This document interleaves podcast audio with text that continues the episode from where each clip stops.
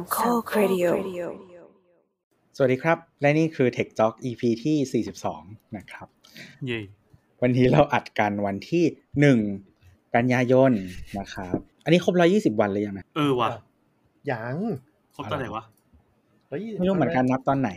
120วันฉันตุยเป็นสิ่งที่คนเลิกนับกันไม่ใช่คนอีกคือมันก็มีความพยายามจะทำให้ลืมๆไปเถอะตั้งนานละจริงๆเขาก็ดูนี่ไงเขาก็คลายล็อกดาวน์แล้วเขายังตามไทม์ไลน์เดิมนะเว้ยอ๋อโอเค Who cares anyway 16 มิถุนาที่ประกาศ120วันก็เท่าไหร่8 9นี่เดือน11ใช่ไหมอ๋อโอเคโอเคโอเคยังมีเวลาอยู่นะฮะแต่กูไม่เชื่อหรอกทำได้ตุยไปแล้วล็อกดาวน์แล้วไม่ใช่ล็อกดาวน์โทษทีไม่ได้บอกล็อกดาวน์ปิดร้านสถานบันเทิง120วันคือวันที่14ตุลาไงครับอุ้ยทำไมเขาไม่ recognize อยู่แล้วเหมือนจริงๆจะต้อง13ตุลาด้วยครับเปิดได้แหละถ้าเปิดได้เป็นไงก็ว่ากันอีกครับจริงๆตอนนี้ก็มีคนเข้าไทยเรื่อยๆดูเที่ยวบินได้นะฮะเข้าหน่อยก็มีแล้วก็มีคนออกไปแล้วครับผมสวัสดีครับที่เจตัวโคตรจบเลยที่เจเคนครับและที่เจแอนจ้ะวันนี้เรื่องอะไรครับเคนดูโยนทุกคนดูโยนปัจจุบันท่านด่วนมากไม่ก็ว่าจะเนื่องจากช่วงนี้ยุ่งๆเราก็เลยหาท็อปิกเบาๆมาคุยกันอะไรอย่างนี้จริงๆนับจากสัปดาห์ที่แล้วก็ถือว่าเราคุยแบบเวอร์ชั่นลงลึกเนาะลงไปในจักรวาลของเรื่องบัตรเครดิตไปจริงๆก็เป็น EP ที่พอจบปั๊บเราได้ความว้าวหลายว้าวอยู่เหมือนกันจริงๆมีคนมาคุยกับเราเยอะเหมือนกันนะเหรอคุยนี่คุยยังไงครับหมายถึงว่าแบบพี่แอนดูเหงาจังอ๋อ มันเป็นเรื่องที่เราไม่รู้เลยไงแต่ก็จะสนใจฟังอย่างตั้งใจเหมือนฟังคุณหมอขาเงี้ยเป็นเรื่องที่เราไม่รู้เลยก็อ๋อๆได้แต่มันเป็นแบบเรื่องที่รู้ไว้ก็ดีนะหมายถึงว่าแบบคือคนเราไม่ควรกลัวจนเวอร์เกินไปหรือก็เป็นแบบเสพติดมันเกินไปจริงๆของทุกอย่างบนโลกนี้แหละมันจริงถ้าเรารู้จักใช้ประโยชน์มันให้ดีนะมันก็ดีแล้วจริงเราก็เบื่อสังคมแบบนี้ระดับคนรู้ไม่ทันก็ซวยไปอ่ะก็แปลว่าผู้ที่มีอำนาจในการดูแลเขาไม่เข้มแข็งพอคือจริงๆมันต้องคือแต่ว่าอันนี้จะบอกทุกคนว่าเรารู้สึกว่ามันทำพร้อมกันได้เนาะหมายถึงว่าคุณเป็นคนแอคทีฟเองได้แล้วก็อยากให้ผู้ดูแลหรือว่าเรกูเลเตอร์ช่วยให้มันดีขึ้นได้พอกันแต่ว่ากันตรงๆอย่างเรกูเลเตอร์บ้านเราในวงการการเงินนี่ก็ถือว่าไม่แย่นะไม่ใช่แบบเลวร้ายอ่ะแต่ว่าก็คือมันจริงๆมันก็มีมุมที่แบบทำให้บางอย่างยากด้วยก็มีอะไรเงี้ยมีหลายค่อนข้างหลายมุมแต่จริงๆว่าบ้านเราก็จริงๆแล้วคือส่วนหนึ่งมันก็มีแบบธุรกิจสีเทาเงินสีเทาอะไรเยอะด้วยแหละระบบเครดิตต่างๆมันทำให้ทุกคนอ่ะได้รับผลกระทบกันหมดนะการที่พวกมีสีเทาเยอะแปลว่าถ้าความเสี่ยงมันเยอะคุณที่อยู่ในระบบปกติหรือเป็นมนุษย์เงินเดือนคือผู้ที่รับทุกอย่างนะคะก็คุณก็ต้องโดนความเสี่ยงนี้ไปด้วยผ่านในรูปของดอกเบี้ยหรืออะไรต่างๆคือมันต้องมาแบกต้นทุนสำหรับคนที่ขี้โกงด้วยแล้วในขณะเดียวกันเราว่าแบบคัลเจอร์คนไทยมันไม่ค่อยอ่านด้วยป่ะคือหมายถึงว่ายังไงดีอ่ะบางอย่างมันก็เขียนแล้วก็ไม่ค่อยอ่านนี่คือขนาดว่าแบบส่วนใหญ่มันบังคับเขียนอยู่แล้วแหละใช่แต่หมายถึงว่าคุณไม่ต้องอ่านไอ้เล่มหนาที่จะแบบมีระเบียบการใช้เงินนั้นก็ได้นะขนาดแบบคล้ายๆหนังสือชี้ชวนข้อมูลสรุปอะไรเงี้ยบางคนก็ยังไม่อ่านกันเลยอ่ะมันก็ปวดหัวเหมือนกันขนาดใช้คำยากอย่างหนังสือชี้ชวนข้อมูลสรุปมันก็ฟังดูยากแล้วป่ะมันเป็นภาษาที่เขาใช้อ่ะพี่มันเลี่ยงคำไม่ได้อ่ะค่ะเอาง่ายกว่านั้นดิเช่นซื้อของใน Shopee มีตุ๊กตาตัวนึงแล้วก็ทำไมซื้อมาแล้วตัวเล็กเอาดาวนึงไปเลยแล้วแบบกูเขียนมา3เซนอะไรอย่างเงี้ยใช่ๆหรือบางอันก็บอกว่าแบบเขาเรียกว่าอะไรนั่นแหละแบบบ้านตุ๊กตามึงคือแล้วคือพวก Shopee Lazada มันก็ใส่ได้หลายรูปเนาะบางคนเขามีรูปที่เป็นสัดส่วนให้ดูเนาะคำบรรยายก็แบบยืดยาวเพราะความจริงอ่ะถ้าร้านใส่คำบรรยายสั้นอ่ะมันจะโดนแฟลกใน Shopee Lazada ว่ามันแบบคำบรรยายสั้นเกินหรือไม่อย่างน้อยมึงอ่านรีวิวนิดนึงก็ดีเราว่าอันนี้เป็นความผิดกูใส่ให้เยอะที่สุดทุกอันเลยเพราะว่ากูจะได้แบบคะแนนเต็มอันนี้ความผิดของแพลตฟอร์มครับเนื่องจากไม่สามารถไฮไลท์สีแดงปรับฟอนต์60แล้วใส่ดอกจันตัวโตๆได้เหี้ยคือถ้าไปดู AliExpress เว้ยจะเป็นอย่างนี้เยอะมากคือแบบแต่คือ Ali อ่ะอ่านยากมากเพราะอะไรรู้ป่ะคือ Lazada Shopee JD ด้วยจริงๆก็จีนทุกอันนี่หว่ายกเว้น Shopee ก็เหมือนแบบเขาพยายามจะใส่ช่องให้เรากรอกเยอะๆเว้ย ที่มันแบบ pre-format อ่ะเพื่อให้มันผิดพลาดน้อยลงซอยทุกอย่างใช่เราซอร์ติ้งอะไรได้ซึ่งถามว่าคือบางอันเราก็ใส่ไม่ได้ด้วยซ้ำอะไรเงี้ยเพราะว่าของมันอาจจะไม่ตรงขนาดนั้นแต่ก็พยายามใส่ให้เยอะที่สุดแต่มันก็ดีกับร้านเราเองนะหมายถึงว่า searchable มันก็จะดีขึ้นถ้าเรายิ่งใส่เยอะอันนี้คนฟังที่ไม่เคยเอาของไปลงขายใน Shopee อาจจะนึกไม่ออกคือเขาจะแบ่งให้หมดเลยอย่างร้านเราเนี่ยขายเสื้อผ้าใช่ป่ะ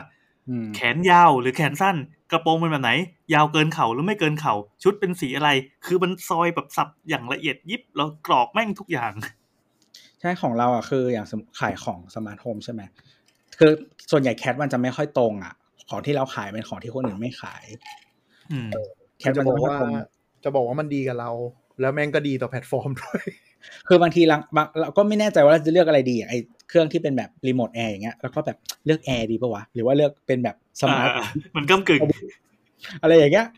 แล้วอีแบบอีอันนึงอ่ะที่เป็นแบบว่าเปิดประตูรั้วคือมันไม่ค่อยมีคนขายอ่ะแบบกูเลือกเป็นอะไรดีวะกูจะตอบผิดมั้ยวะอะไรอย่างเงี้ยแล้วมันก็จะมีแบบใช้ไฟเท่าไหร่ไฟเข้าไฟออกรับคลื่นอะไรบ้างคือละเอียดมากแล้วแม่งมีผลต่อการใช้โค้ดด้วยเหรอถ้าเลือกผิดใช่ๆบางทีโค้ดมันออกมาระบุสำหรับของที่เป็นโหมดอยู่ในบ้านเท่านั้นหรือว่าโหมดนอกบ้านเท่านั้นโหมดสัตว์เลี้ยงโหมดอะไรเงี้ยใช่ช่วงนี้มีแคมเปญแม่เหี้ยอะไรก็ไม่รู้นักหนาเลยเนี่ยอันนี้ก็เยอะไอ้พวกเครื่องเล่นเกมอ่ะก็ชอบมีปัญหาว่าแบบบางคนลงอิเล็กทรอนิกส์บางคนลงเป็นเครื่องใช้ไฟฟ้าในบ้านบางคนเล่นเป็นของเล่น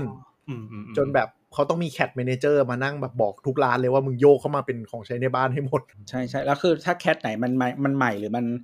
แบบอะไรใหม่ๆเยอะมันก็จะตามไม่ทันเนาะแต่ว่าแคทพวกแบบที่ establish แล้วมันจะไม่ค่อยมีแล้วก็มันเรื่อง information ที่เขาจะให้ใส่แต่ละแคทด้วยแหละว่ามันต้องใส่อะไรบ้าง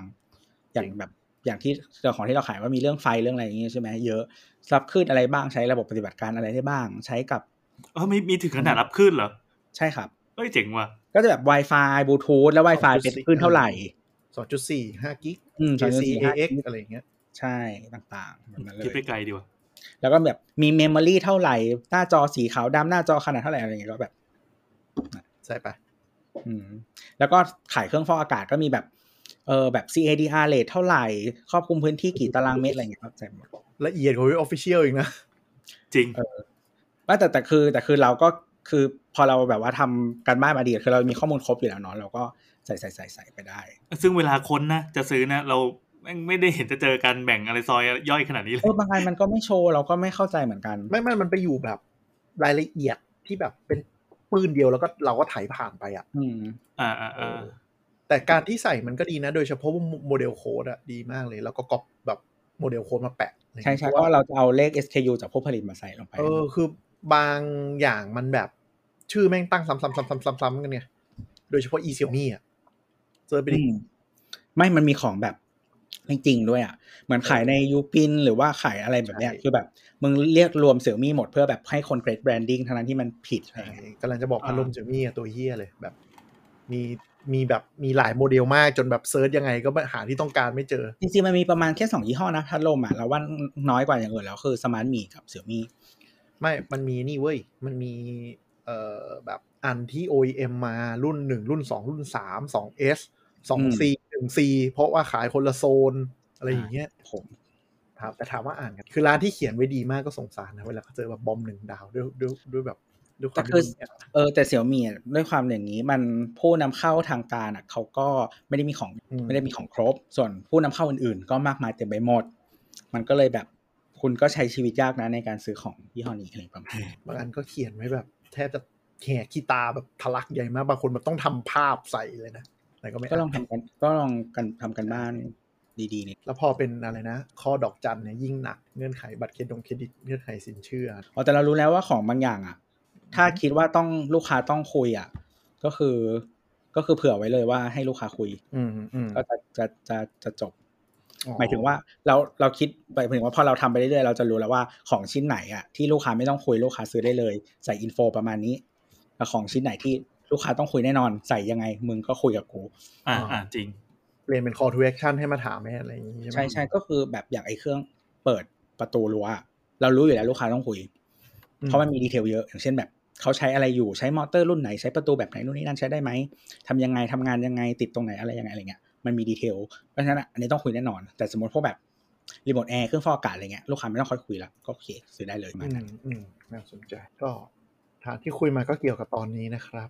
ครับก็คือขนาดขายของร้านมือหนึ่งยังไม่อ่านกันเลยตอนนี้เราคุยกันเรื่องมือสองซึ่งแม่งหนักกว่าเพราะมีมาตรฐานใดๆทั้งสิ้นใช่ไหมมันมีไอ้นี่ด้วยเว้ยอีกอันนึงคือ Shopee Lazada JD อ่ะมันจะมีให้ apply for brand ใช่ป่ะที่มันจะขึ้นชื่อแบรนด์ซึ่งจริงๆมันก็ไม่ได้ยากมากหรอก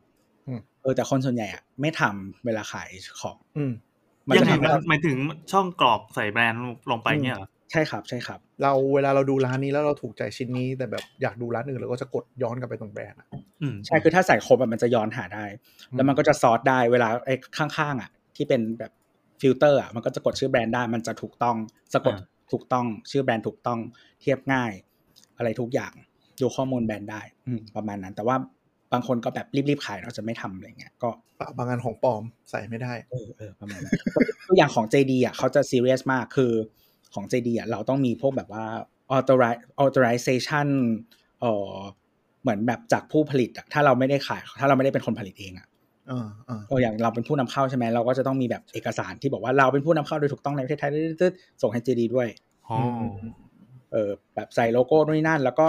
มันจะต้องไปเซิร์ชไอ้ที่เป็นแบบจดลิขสิทธิ์ชื่ออ่ะจดเทรดมาร์กอ่ะ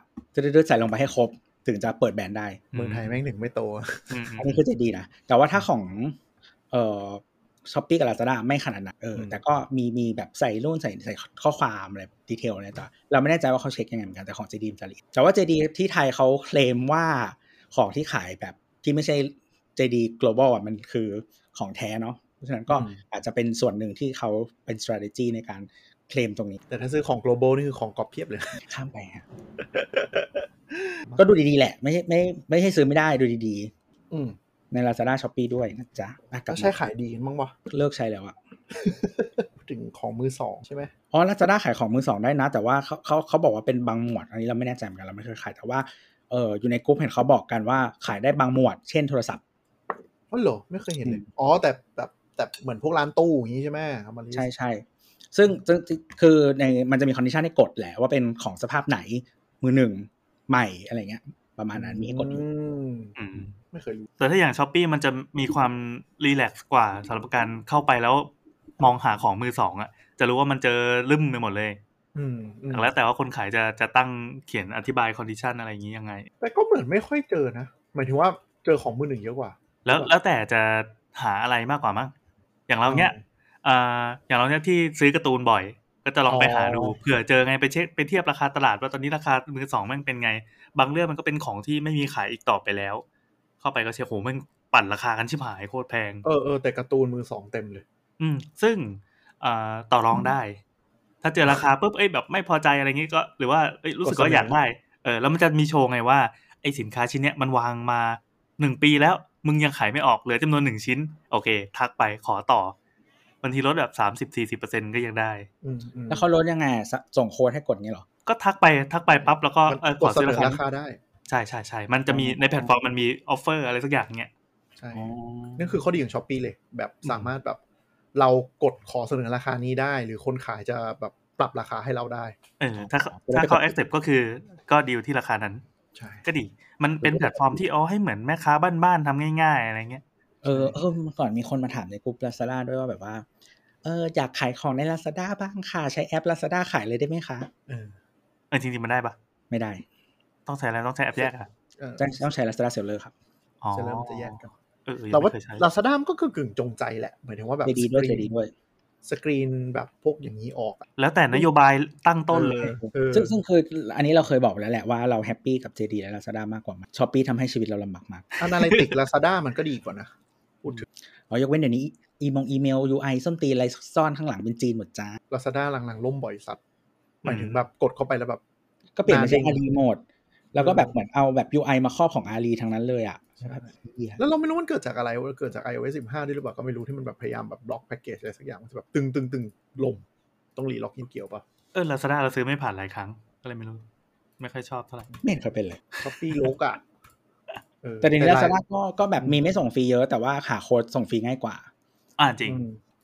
แต่ว่า Shopee มันดีตรงที่แบบหลายคนก็ชอบเอาของที่จะแบบคือเทรดกันข้างนอกก็ไปลิสต์แล้วก็มึงไปกดโค้ดซะถ้าอยากได้ส่วนลด อะไรอย่างเงี้ยแบบสรรหาไปหาโค้ดมาแล้วก็ปาให้ลูกค้าแล้วคนที่แอบสอบไปก็คือ Shopee จ่ายแบบคุณลูกค้าจะได้ส่วนลดใช่ไหมเนี่ยเรามีร้านบน Shopee ด้วยนะไปกดทาง Shopee ง่ายกว่าซึ่งก็ดีรอรุ่นโค้ดเอาอย่างนั้นมันก็โชว์ว่าร้านมันมีตัวตนจริงอันนี้คือพูดในมุมของคนที่ขายของข้างนอกเลยนะในคอมมูนิตี้ต่างๆไม่ว่าจะเป็น Facebook Group หรืออะไรแล้วแต่เนี่ยพอโยนไปปั๊บบอกว่าเรามีหน้าร้านที่ถ้าคุณจ่ายเงินมาปั๊บคุณได้ของก่อนแล้วค่อยจ่าย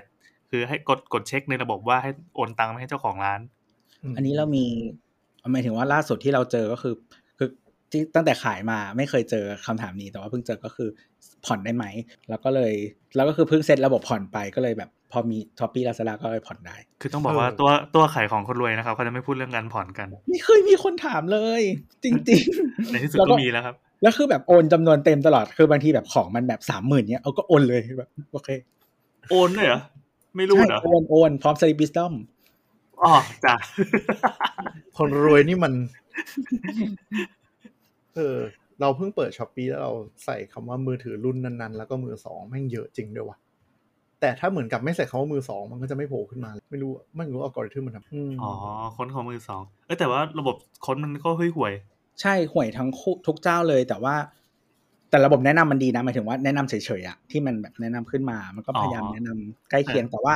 ระบบค้นหาถ้าค้นอะมันจะห่วยนิดนึงเพราะฉะนั้นอะคือถ้าคุณเป็นร้านนะคุณก็ต้องตั้งคีย์เวิร์ดให้มันให้คำเราว่ามันห่วยสลับดีว่ะคือบางทีบางจังหวะ Lazada ดีแล้วอยู่ๆก็ปรับอัลกอริทึมอะไรไม่รู้อยู่ๆก็โง่เลยคือหลังๆบางทีเราถ้าเราจะซื้อของโดยไม่รู้อะไรอะเราจะไม่ได้เข้า Shopee Lazada JD หรืออะไรเงี้ยเราจะเข้า Google ก่อนแล้วค่อยแบบต่อไปต่อบางทีเราจะทำให้รู้ว่าเขาใช้คีย์เวิร์ดว่าอะไรในการตั้งชื่อสินค้าด้วยใช่ๆเดี๋ยวนี้ Google Shopping แม่งฉลาดมันดูลิสต์ดูลิสติ้งดูอะไรอย่างเงี้ยของบางอย่างอ่ะในไทยอ่ะมันไม่มีชื่อที่ universal อ่ะเรารู้สึกว่าแต่ภาษาอังกฤษอ่ะจะมีเพราะฉะนั้นอ่ะถ้าเสิร์ชด้วยคำภาษาอังกฤษใน Google ก่อนแล้วเดี๋ยวเราเจอ product ที่เป็นภาษาไทยเราค่อยเสิร์ชคือยังไงนะยกตัวอย่างหน่อยอะไรดีวะ smart gate เงี้ยตัวเซอร์อะไรประตูอัตโนมัติประตูเลื่อนเองประตูอัจฉริยะไอ้ของที่มีมานานแล้วเนี่ยนะอย่างแค่มอเตอร์ประตูรั้วเนี่ยบางคนก็เรียกประตูอัตโนมัติบางคนก็เรียกประตูไฟฟ้าใช่ประตูอัตโนมัติประตูอัจฉริยะประตูไฟฟ้าเนี่ย3คำละคือมันไอ้นี่ไปหมดอะแต่ว่าถ้าแบบภาษาอังกฤษมันก็คือง่ายเกตสมาร์ทเกตมอเตอร์เกตแล้วแต่ประเภทสินค้านะครับในกรณีนี้มันเป็นอุปกรณ์ IT แกดเจ็ตอะไรอย่างงี้ด้วยมันก็ค้นด้วยคำเหล่านี้อยู่แล้วมันจะไปลองดูรีวิวแล้วก็ไปค้น YouTube ด้วยคำเหล่านี้อยู่แล้วแต่เซิร์ช Facebook จริงๆหลังๆก็ฉลาดขึ้นนะเรื่อง Marketplace เหรอเรายังรู้สึกว่าโง่เหมือนเดิมแต่เราพยายามขายด้วย Corporate มันขายไม่ได้เราก็เลยไม่ได้แต่หลังๆคือมาเซิร์ช Facebook เยอะขึ้นเวลาแบบนั้นแต่ถ้าหาของเองอ่ะจะซื้อจะเซิร์ชใน Facebook ด้วยค่อนข้างโอเคฉลาดคอมเมอร์สองก็มีเยอะนะแล้วว่ามันดีตรงที่แบบบางทีเราไปเจอแบบคนที่มันไปโพสในกลุ่มที่มันเปิดด้วยอ่ะคือหมายถึงว่าแบบไม่ได้เป็นโพสตั้งขาย listing ซะทีเดียวแต่เป็นคนแบบขายในกลุ่มปล่อยต่อนู่นนี่นั่นอะไรก็จะไปเจอซื้อได้คืออย่างนี้ถ้างั้นเราลองมาลิสต์กันก่อนว่าใน EP นี้นอกจากจะคุยเรื่อยเปื่อยแล้วเราจะมีอะไรที่พอจะเป็นแกนบ้าง ก็รู้ว่าคุยเรื่อยเปื่อยนะเรื่อยเปื่อย วันนี้ฟังเบาๆแล้วกันซื้อขายของมือสองแหละเห็นพี่แอนซื้อของบ่อยอะไรอย่างเงี้ยปกติใช้ดูทางไหนจริงๆเราไม่ได้ซื้อของมือสองคนเดียวนะของมือหนึ่งแม่งก็ซื้อทุกวันมารู้สึกตัวนี่คือเราทำบัญชีรายรับรายจ่ายของครอบครัวไงพอไปเช็คว่ากูเสียตังค์ให้ Shopee เยอะมากเลยตอนนี้คือเป็น Platinum ตั้งแต่เดือนแรก2เดือนน่ะคือไอ้ Platinum แปลว่าคุณจะต้องซื้อ 30,000 บาทและกี่ออเดอร์อะไรจำไม่ได้ละคือเยอะอยู่เยอะอยู่พอเปิดปุ๊บเป็นเลยอ้าวคือตอนนี้กะปิน้ำปลาทุกอย่างเมียซื้อไอ้ขนมอะไรกระจุกกระจิกที่บ้านไม่แต่ว่าจริงๆงั้นพวกนั้นเมื่อก่อนก็ซื้อป่ะแต่แค่มันย้ายแพลตฟอร์มป่ะ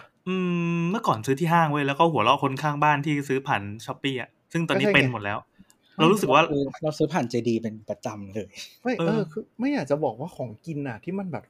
ขอให้มันมีกระปุกมีแบรนด์หน่อยมาซื้อใน Shopee แม่งถูกกว่าซื้อตามห้างหมดเลยใช่ๆๆแล้วคือเราจ่ายตังค์เพื่อให้ได้มันอย่างเดียวไงเราไม่ใช่เดินไปปั๊บเลยเฮ้ยไอ้นี่ก็น่าหยิบกูหยิบ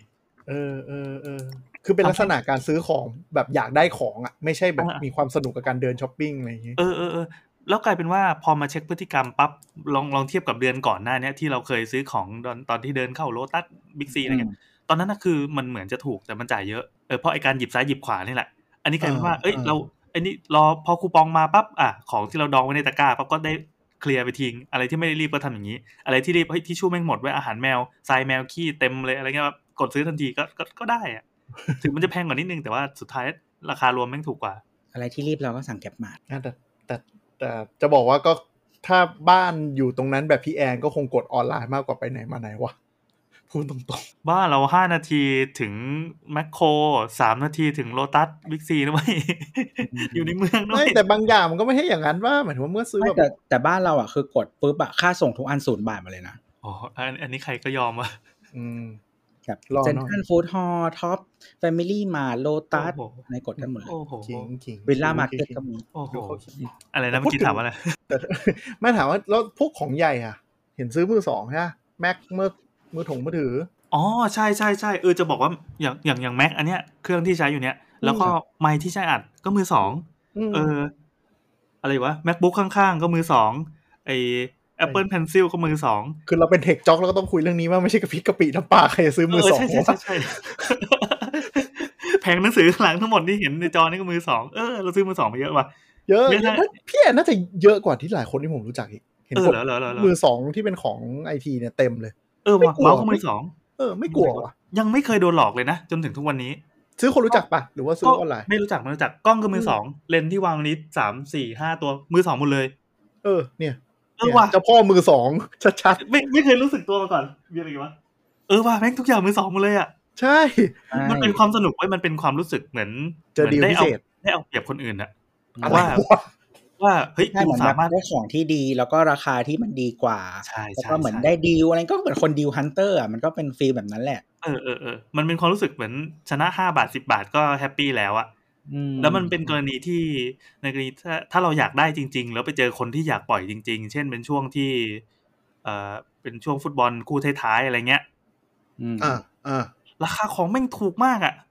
ขอแนะนำนะครับถ้าใครที่อย่างเราไม่ได้ดูบอลแต่เราจะรู้ว่ามันมีช่วงราคาที่เฮ้ยแม่งถูกว่ะแล้วถ้าวิ่งไปซื้อได้ก็จะดีนี่ก็ตามไปสักกลุ่มนึงใน Facebook ก็ได้มันจะมีอยู่2ช่วงเวลาเว้ยที่ของพวกนี้ถูกก็คือเด็กเปิดเทอมกับมอนปลดซีซั่น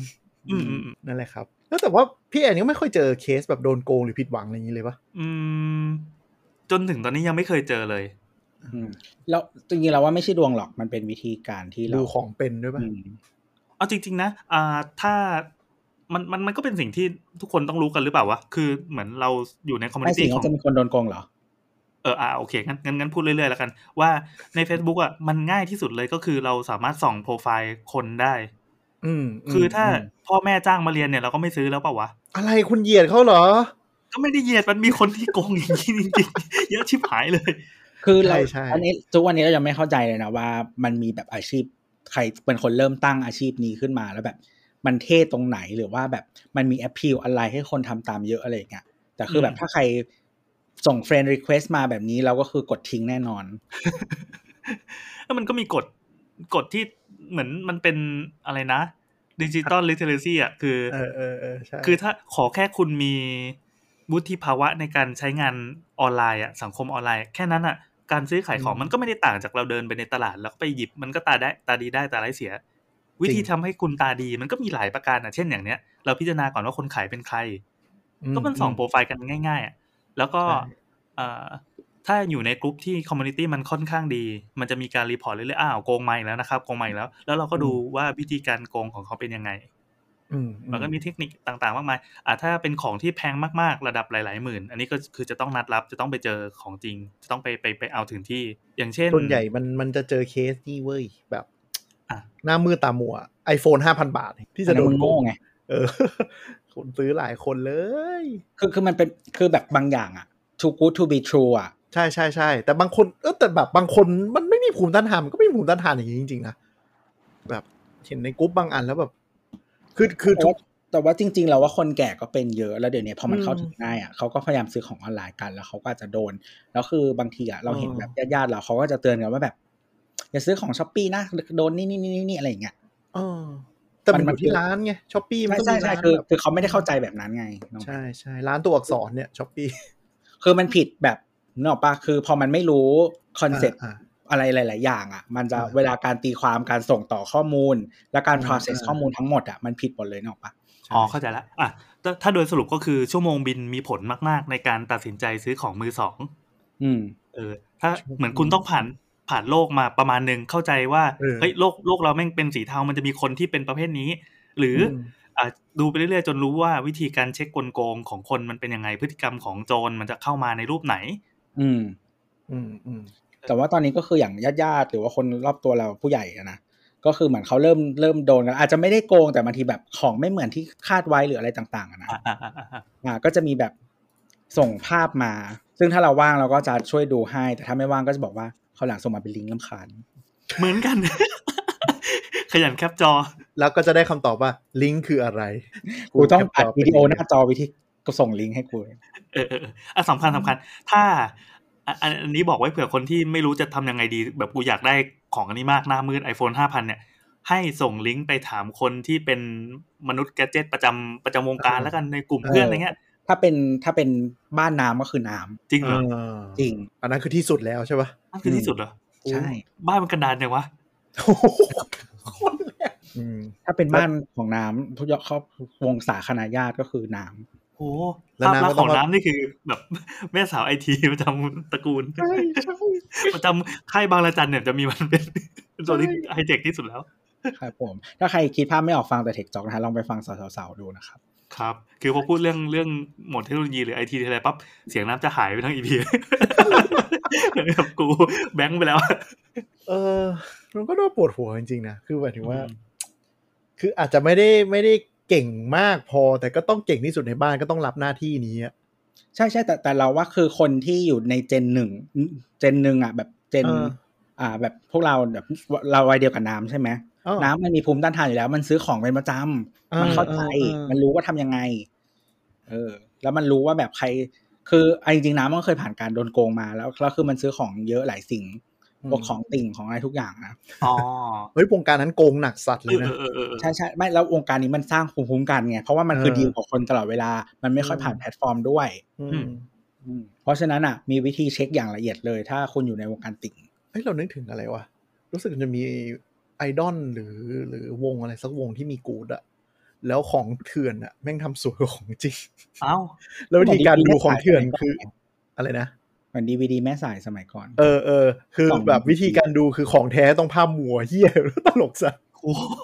ก็เศร้าเลยว่ะคือเหมือนมันจะมียุคนึงอะเราเข้าใจว่าเป็นยุคปลายของแบบคือของเถื่อนในประเทศไทยมันเยอะมากใช่มั้ยผู้ผลิตของแท้เขาก็แบบว่าอุ๊ยแบบไม่ดีไม่อยากทำขายในไทยดีๆแล้วอะแล้วมันก็คือถึงจุดที่แบบของที่เป็นของกอล์ฟอะถูกกว่าและดีกว่าหน้าตาดีกล่องสวยงามต่างๆ DVD แม่สายนี่โคตรใช่เลย DVD ยุคสุดท้ายนี่คือแบบ Official เหมือนทำขายแบบไม่ตั้งใจขายอะเอากล่องธรรมดาแล้วใส่ปกกระดาษสวมเอาอะคืออุบาทอะแต่ของแม่สายคือแบบปริ้นท์สกรีนใส่สันเรียงแผ่นสวยเรียบร้อยใจมารักนะซึ่งตอนนี้ปรากฏการณ์นี้มันเกิดขึ้นกับวงการการ์ตูนเถื่อนเว้ยเราแวะมาเล่านิดนึงคือเราเป็นคนที่จะไม่สนับสนุนของเถื่อนเลยยกเว้นแม่งไม่ขายไม่ได้จริงๆซึ่งการ์ตูนเถื่อนเนี่ยกำลังเข้าขายนี้มันมีการ์ตูนที่เขาไม่ตีพิมพ์มาแล้ว30กว่าปีอะลิขสิทธิ์อะไรแม่งหายหมดแล้วคนเขียนอาจารย์ตายหายไปหมดแล้วอะล่าสุดมันมีคนที่เขาทำสำนักพิมพ์แท้เนี่ยแหละสำนักพิมพ์ในไทยนี่แหละสักเจ้าหนึ่งไม่บอกยี่ห้อแล้วกันทำมา30ปีแล้ววันนึงก็กูอยากทำเรื่องนี้มากแต่ว่าไม่มีที่ไหนเปิดโอกาสให้ก็เลยมาทำเถื่อนเป็นโจรซะเลยเสร็จปั๊บทำงานแม่งโคตรดีโคตรเนี้ยแบบคือคนที่ดูการแปลการ์ตูนจากญี่ปุ่นมาไทยมันจะต้องมีการแต่งภาพใส่เอฟเฟกต์เลือกฟอนต์ตัวอักษรเนี่ยอันนี้งานเนียนกริปแล้วแบบเฮ้ยราคาแม่งเท่ากันทำไมจะไม่ซื้อวะใช่ใช่มันเป็นสิ่งที่ลายเส้นทำให้ไม่ได้ลายเส้นบ้านเราบางทีมันช่วยด้วยแหละพอผูกขาดแล้วก็ทำอะไรเหมือนคิดว่าจะผูกหางมาขายเราว่ามันก็มีหลายอย่างเนาะคือไอ้เรื่องเขาเรียกว่าต้นทุนมาก็อันนั้นส่วนหนึ่งเนาะอันนั้นทุกคนรู้กันอยู่แล้วแหละแต่ว่าก็อย่างที่เคนบอกแหละว่าความมักง่ายหรืออะไรต่างๆอ่ะหรือบางครั้งอ่ะเราก็เดี๋ยวนี้มันการ์ตูนนี่แหละแบบเห็นเยอะหมายถึงว่าแบบพอมันเริ่มทำเงินได้ก็พยายามแบบมิ้วเงินสุดเต็มที่อ่ะจะเหมือนแบบต้องการแค่ผลระยะสั้นเท่านั้นอะไรอย่างเงี้ยโดยที่ไม่คิดโอ้ระยะยาวมึงพังแน่นอนอะไรอย่างเงี้ยก็คือกะรวยระยะสั้นไงเพราะไม่รู้จะต่อลิขสิทธิ์ได้ไหมหรืออะไรต่อกูก็แบบสัตว์เต็มที่แต่มันก็เป็นผลหลายอย่างแหละเหมือนที่ทุกคนรู้กันหมายถึงว่าแบบไอ้เรื่องสมมติมันเป็นเข้าไซเคิลที่แบบว่าคนไม่ซื้อของลิขสิทธิ์ผู้ถือลิขสิทธิ์หรืออะไรต่างๆมันก็ไม่สามารถผลิตงานที่ดีออกมาได้มันก็จะหมุนวนอย่างนี้วงจรอุบาทมันเป็นเขาเรียกว่ามันเป็น downward spiral คือหมายถึงว่าของแท้ทำห่วยคนเริ่มไม่อุดหนุนไม่มีทุนเริ่มห่วยวนลงไปเรื่อยๆมันจะเป็นลูปนรกอ่ะ ที่มันจะแย่ลงไปเรื่อยๆเพราะแล้วต่างคนก็ต่างจะโทษกันไปโทษกันมาว่าใครผิดอะไรอย่างเงี้ยแต่จริงๆบางวงการมันก็ดีขึ้นนะแบบหนังอะไรอย่างเงี้ยใช่อันนั้นคือคนเลือกที่จะไม่อุดหนุนเถื่อนแล้วอุดหนุนแท้แล้วก็ไปด่าแท้จนมึงต้องปรับปรุงตัวอันนี้ไม่เคยเจอไม่เราก็ cost of ownership ในการอาจจะไม่ได้เป็น owner แต่ว่า cost ในการเข้าถึงคอนเทนต์อ่ะมันถูกลงเนาะมันง่ายขึ้นด้วยอะไรหลายๆอย่างแล้วเราก็นี้ด้วยเราก็มี culture แบบเอาความขี้ช็อตอ่ะก็คือมันก็มีบางคนเอาลิขสิทธิ์มาแล้วทำหวยแม่งดราฟเมลส่งไปด่าต้นสังกัดเว้ยให้ต้นสังกัดลงมาดูว่าแบบคนที่มึงไลเส้นมาทำเหี้ยอะไรอยู่อะไรเงี้ยโหโคตรโหดอ่ะที่ดีแล้วจริงๆดีใช่ๆเป็นเรื่องที่ดีเป็นเรื่องที่ดีคือมันเป็นสิทธิ์ของคุณในการเป็น paying customer หมายถึงว่าคุณเป็นคนจ่ายเงินซื้อสิ่งที่คุณต้องการเสพคุณมีสิทธิ์มีเสียงในการทำอยากให้มันดีขึ้นอ่ะใช่แต่มันก็ถูกต้องอ่ะคือการกดดันต้นสังกัดมันได้ผลกว่าเว้ยเพราะว่าเขาเป็นคนถือแบรนด์จริงๆนึกออกป่ะที่ไลเส้นมาให้ทำครับผม Disney+ เขาสไตล์ไม่เห็นดีขึ้นเลยอะไรนะDisney เขาสไตล์ยังไม่เห็นดีขึ้นเลยห่วยมันก็ใช้เวลาเปล่าเขาดีขึ้นเยอะแล้วนะอย่างน้อยเขาแก้มาเวลเกือบทุกเรื่องแล้วนะเว้ยไม่ได้ดูหมดแล้ว อะไรแค่นี้ต้องขิงแต่ตลกตรงที่แบบอะไรนะกรรมการไอ้ผู้จัดการ Disney ประเทศไทยต้องมาเขียนสเตทเมนต์ขอบคุณการที่ทัวร์ลงนี่มาเลเขาไม่ด่ากันหรอกูงงมันก็โอเคมันคือภาพนั้นมันแปลว่าเรายังเป็นเพื่อนกับคุณไงมันถือว่าลงมาคุยกันต้องเป็นเพื่อนสิกูจ่ายตังค์ตั้งเยอะไม่เราว่าส่วนหนึ่งคือคนจ่ายถูกบางทีมันไม่ได้เรื่องมากหรือไม่ได้สนด้วยอ่ะคืออย่างพ่อเราอย่างเงี้ยชอบดูแบบหนังซูมอ่ะคือทั้งที่แบบบางเรื่องนี่ก็หนังเก่านะแต่ก็เข้าเว็บหนังซูมเพราะรู้สึกว่าแบบสะดวกดีอะไรอย่างเงี้ยจ่ายตังค์ด้วยป่ะไม่จ่ายแบบเปิดมาหน้าจอคือมีหนังอยู่ประมาณ1ใน10ที่เหลือคือโฆษณาพนันโฆษณาล้วนกระพริบเออเขาก็มีความสุขการนั่งดูกูก็ไม่เข้าใจคือเราดูในเว็บที่เราดูในเว็บที่มันเถื่อนอ่ะคืออนิเมะเข้าใจได้อนิเมะมันเร็วกว่าไงแล้วมันดูในไทยไม่ได้ด้วยแหละลำบากอ่ะแต่ก็แบบแล้วคือเรายินดีที่จะดูเป็นภาษาอื่นออกมามันก็เลยจะแบบโอเคแต่คนที่ดูเพื่อเสพแบบดูให้รู้เรื่องแล้วไม่สนอะไรมันก็มีเยอะจริงมีไม่แต่ว่าคือคุณต้องคิดไงว่าคุณขายใครคุณขายคนนั้นเหรอถ้าคุณรู้อยู่แล้วว่าคุณขายคนนั้นไม่ได้อ่ะแปลว่าคุณไม่ต้องขายคนนี้เราว่าเมืองไทยมันมาเปิดตัวกันนี่ด้วยไงกับ AS ด้วยไงแบบยิ่งใหญ่อลังการมีงานเปิดตรงเปิดตัวคนก็ต้องหวังสูงเลยแต่มันราคาโอเคจริงก็คือเราซื้อไปแล้วเราก็ไม่ได้ดูมาหลายเดือนแล้วกูยังดูในฟิล์มเหมือนเดิมไม่ก็มีหลายคนบอกว่าซื้อมาดูแค่ Disney+ อย่างเดียวก็พอก็คือแบบด้วยราคาขนาดนี้ไม่ต้องไปดูหนังไม่แต่ว่าที่มันเลวของเมืองไทยคือมันนี่เว้ยมันเอาคอนเทนต์ประเทศฮาลาลมาที่แบบฉากฆ่ากันปุ๊บมันตัดฟึบดูไม่รู้เรื่องฉากกินเหล้าฟึบโดนตัดไม่รู้เรื่องเกือบทุกเรื่องเลยอะไรนะขวานจามหัวก็ตัดขวานจามหัวฉากจูบฉากกินเหล้าโดนตัดหมดเลยแล้วบางเรื่องนึกสภาพป่ะมันกำลังจะเฉลิมฉลองกันอะแล้วมันตัดปุ๊บดูไม่รู้เรื่องเลยหายแล้วเปล่าฮะหายแล้วป่ะตอนนี้แก้ละแก้หลายเรื่องมากค่อยแก้เขาแก้ทีละเรื่องเรารู้สึกว่าถ้าแก้แล้วก็ถือว่าเป็นสัญญาณดีมันก็ถือว่านโยบายมันมาทางที่เราแฮปปี้อยู่แต่ตลกเดียวว่าแบบไอ้ภูมิภาคนี้มันเหมือนกันแหละเอาคอนเทนต์ชุดเดียวกันไปโดนด่ายับประเทศไทยไม่เหมือนโว้ยกลับมาเรื่องของมือสองกันเถอะครับเรามีวิธีซื้อของกันยังไงบ้างนะไม่ปกติผมมาเป็นคนขายเยอะกว่าซื้อขายอะไรวะขายพวกนี่แหละของไอทีเก่าๆของที่ซื้อมาแล้วไม่ค่อยสปาร์กจอยแล้วก็ปล่อยต่ออะไรอย่างเงี้ยอ๋อขายยังไงผ่านแพลตฟอร์มอะไรก็โพสลง Facebook แล้วมีเพื่อนกันมาซื้อแสดงว่ามีมาซื้อมั่งโพสส่วนตัวหรือว่าไปโพสในคอมมูนิตี้เมื่อก่อนอะโพสส่วนตัวพับลิกให้เพื่อนก่อนแล้วหลังๆอ่ะเหมือน Facebook มันดันเรื่องกรุ๊ปเนาะกรุ๊ปแต่ละอย่างมันจะชัดขึ้นเยอะมากก็โพสในกรุ๊ปแล้วก็ปล่อยง่ายกว่าแล้วเวิร์คมั้ยก็เวิร์คนะคือมันไปเจาะคนที่แบบอยู่ในสังคมนั้นเลยที่เขาอยากได้มันเหมือนเรากระโดดเข้าไปหาลูกค้าโดยตรงที่เวียนว่ายอยู่ในนั้นใช่แล้วก็เดี๋ยวนี้มัน Facebook มันเสิร์ชง่ายอย่างที่บอกอ่ะสมมติแบบอยากได้แล้วก็แบบเสิร์ชซื้อนี่ซื้อนี่มันก็มีคนแบบลอยมาจากไหนไม่รู้มาทักซึ่งก็ดีก็คือเวลาขายมันก็แบบถ้าเราคุยง่ายอะไรง่ายชัดเจนเนี่ยมันก็จบการขายง่ายนัดเจอกันแลกของแล้วมันจะดีมากด้วยถ้าเกิดว่าเราอยู่ในคอมมูนิตี้นะเราเคยขายของพอขายของปั๊บก็จะมีเครดิตว่าไอ้คนเนี้ยพอกดไปดูชื่อปั๊บมึงเคยขายเรื่องมาแบบเนี้ยถือว่าเป็นพ่อค้าที่น่าเชื่อถืออันนี้ก็เป็นกฎอีกข้อนึงในการซื้อของจากคนแปลกหน้านะแนะนำว่าแบบดูคนที่ใช้ชื่อจริงก็ดีไอ้พวกชื่อจริงแต่งงานแล้วมีลูก2กดเข้าไปดูอ้อแบบมันมีเพื่อนมาเม้นได้จำนวนเม้นมีจำนวนไลค์เยอะหน่อยมีคนฟอลโล่อะไรอย่างในโปรไฟล์ แต่จริงๆเดี๋ยวหลังบอทจีนแม่งก็โหดนะปลอมโปรไฟล์ปลอมขึ้นมาโคตรเนียนเลยอันนี้ก็เป็นดอกจันอีกอันหนึ่งต้องระวังต้องดูดีๆแต่ว่าพวกนี้จะสังเกตง่ายคือภาษาที่ใช้คุยมันจะคือมันเป็นภาษาไทยที่มันเพอร์เฟคเกินไปอ่ะแต่เวลาไปโพสต์ซื้อขายเนี่ยมันก็ต้องมีพฤติกรรมอื่นๆที่อยู่ปรากฏในคอมมูนิตี้ไม่ใช่เหรอใช่ๆไม่แต่หมายถึงว่าบางทีจะส่องโปรไฟล์ส่วนตัวไงอ๋อเวลาเราส่องโปรไฟล์จากกลุ่มอ่ะมันจะเป็นแอคทิวิตี้ที่เขาทำในกลุ่มนั้นต้องไปกดดูเมนโปรไฟล์ด้วยอะไรอย่างเงี้ยบางคนมันก็เนียนเกินอะไรอย่างเงี้ยหรือบางคนแบบรูปที่แบบเหมือนถ่ายไปเที่ยวแม่งมันก๊อปมาจากเว็บอะไรเงี้ยเป็นบอทจีนบอทอะไรพวกนี้ก็น่ากลัวซึ่งไอ้พวกนี้มันก็คือเป็นโจรมืออาชีพแล้วไงใช่ๆมันคือโจรมืออาชีพหลังๆมันแฝงตัวเยอะโคตรก็ตกไปเป็นเหยื่อมันสักครั้ง2ครั้งแล้วกันถ้าเจอแต่จะบอกว่าอย่างคอมมูของไทเมกอ่ะกรุ๊ปคีย์บอร์ดอ่ะคือใช้นโยบายเหมือน Reddit ที่เมืองนอกก็คือเวลาคนโพสอะไรอ่ะต้องลงไทม์สแตมป์เสมอก็คือต้องเอากระดาษเขียนชื่อ Facebook แล้วก็วันที่ที่ลงขายเป็นกระดาษหรือเป็นหน้าจอต้องวางไว้ของคู่กันเสมอคือเรื่องนี้มันช่วยอย่างหนึ่งก็คือ1ก็คือเรารู้ว่าของเนี้ยถ่ายล่าสุดตอนที่โพสแน่นอนไม่ได้เอารูปเก่ามาย้อนหากินคือหลายกลุ่มมันจะเจอปัญหาคือพอไม่มีกฎเนี้ยเขาเอารูปสมัยมันสดใหม่เว้ยมาโพสขายสมมติขาย iPhone แล้วกันก็รูปสมัยแกะกล่องแรกๆมาโพสรุ่นเนี้ยอ๋อซึ่งพอซื้อไปสภาพมันไม่ตรงผ่านไป3เดือนคือแม่งสภาพเยินแล้วอะไรเงี้ยเรื่อง time stamp นี่เรื่องใหม่ไม่เคยเจอใช่ใช่อันนี้อ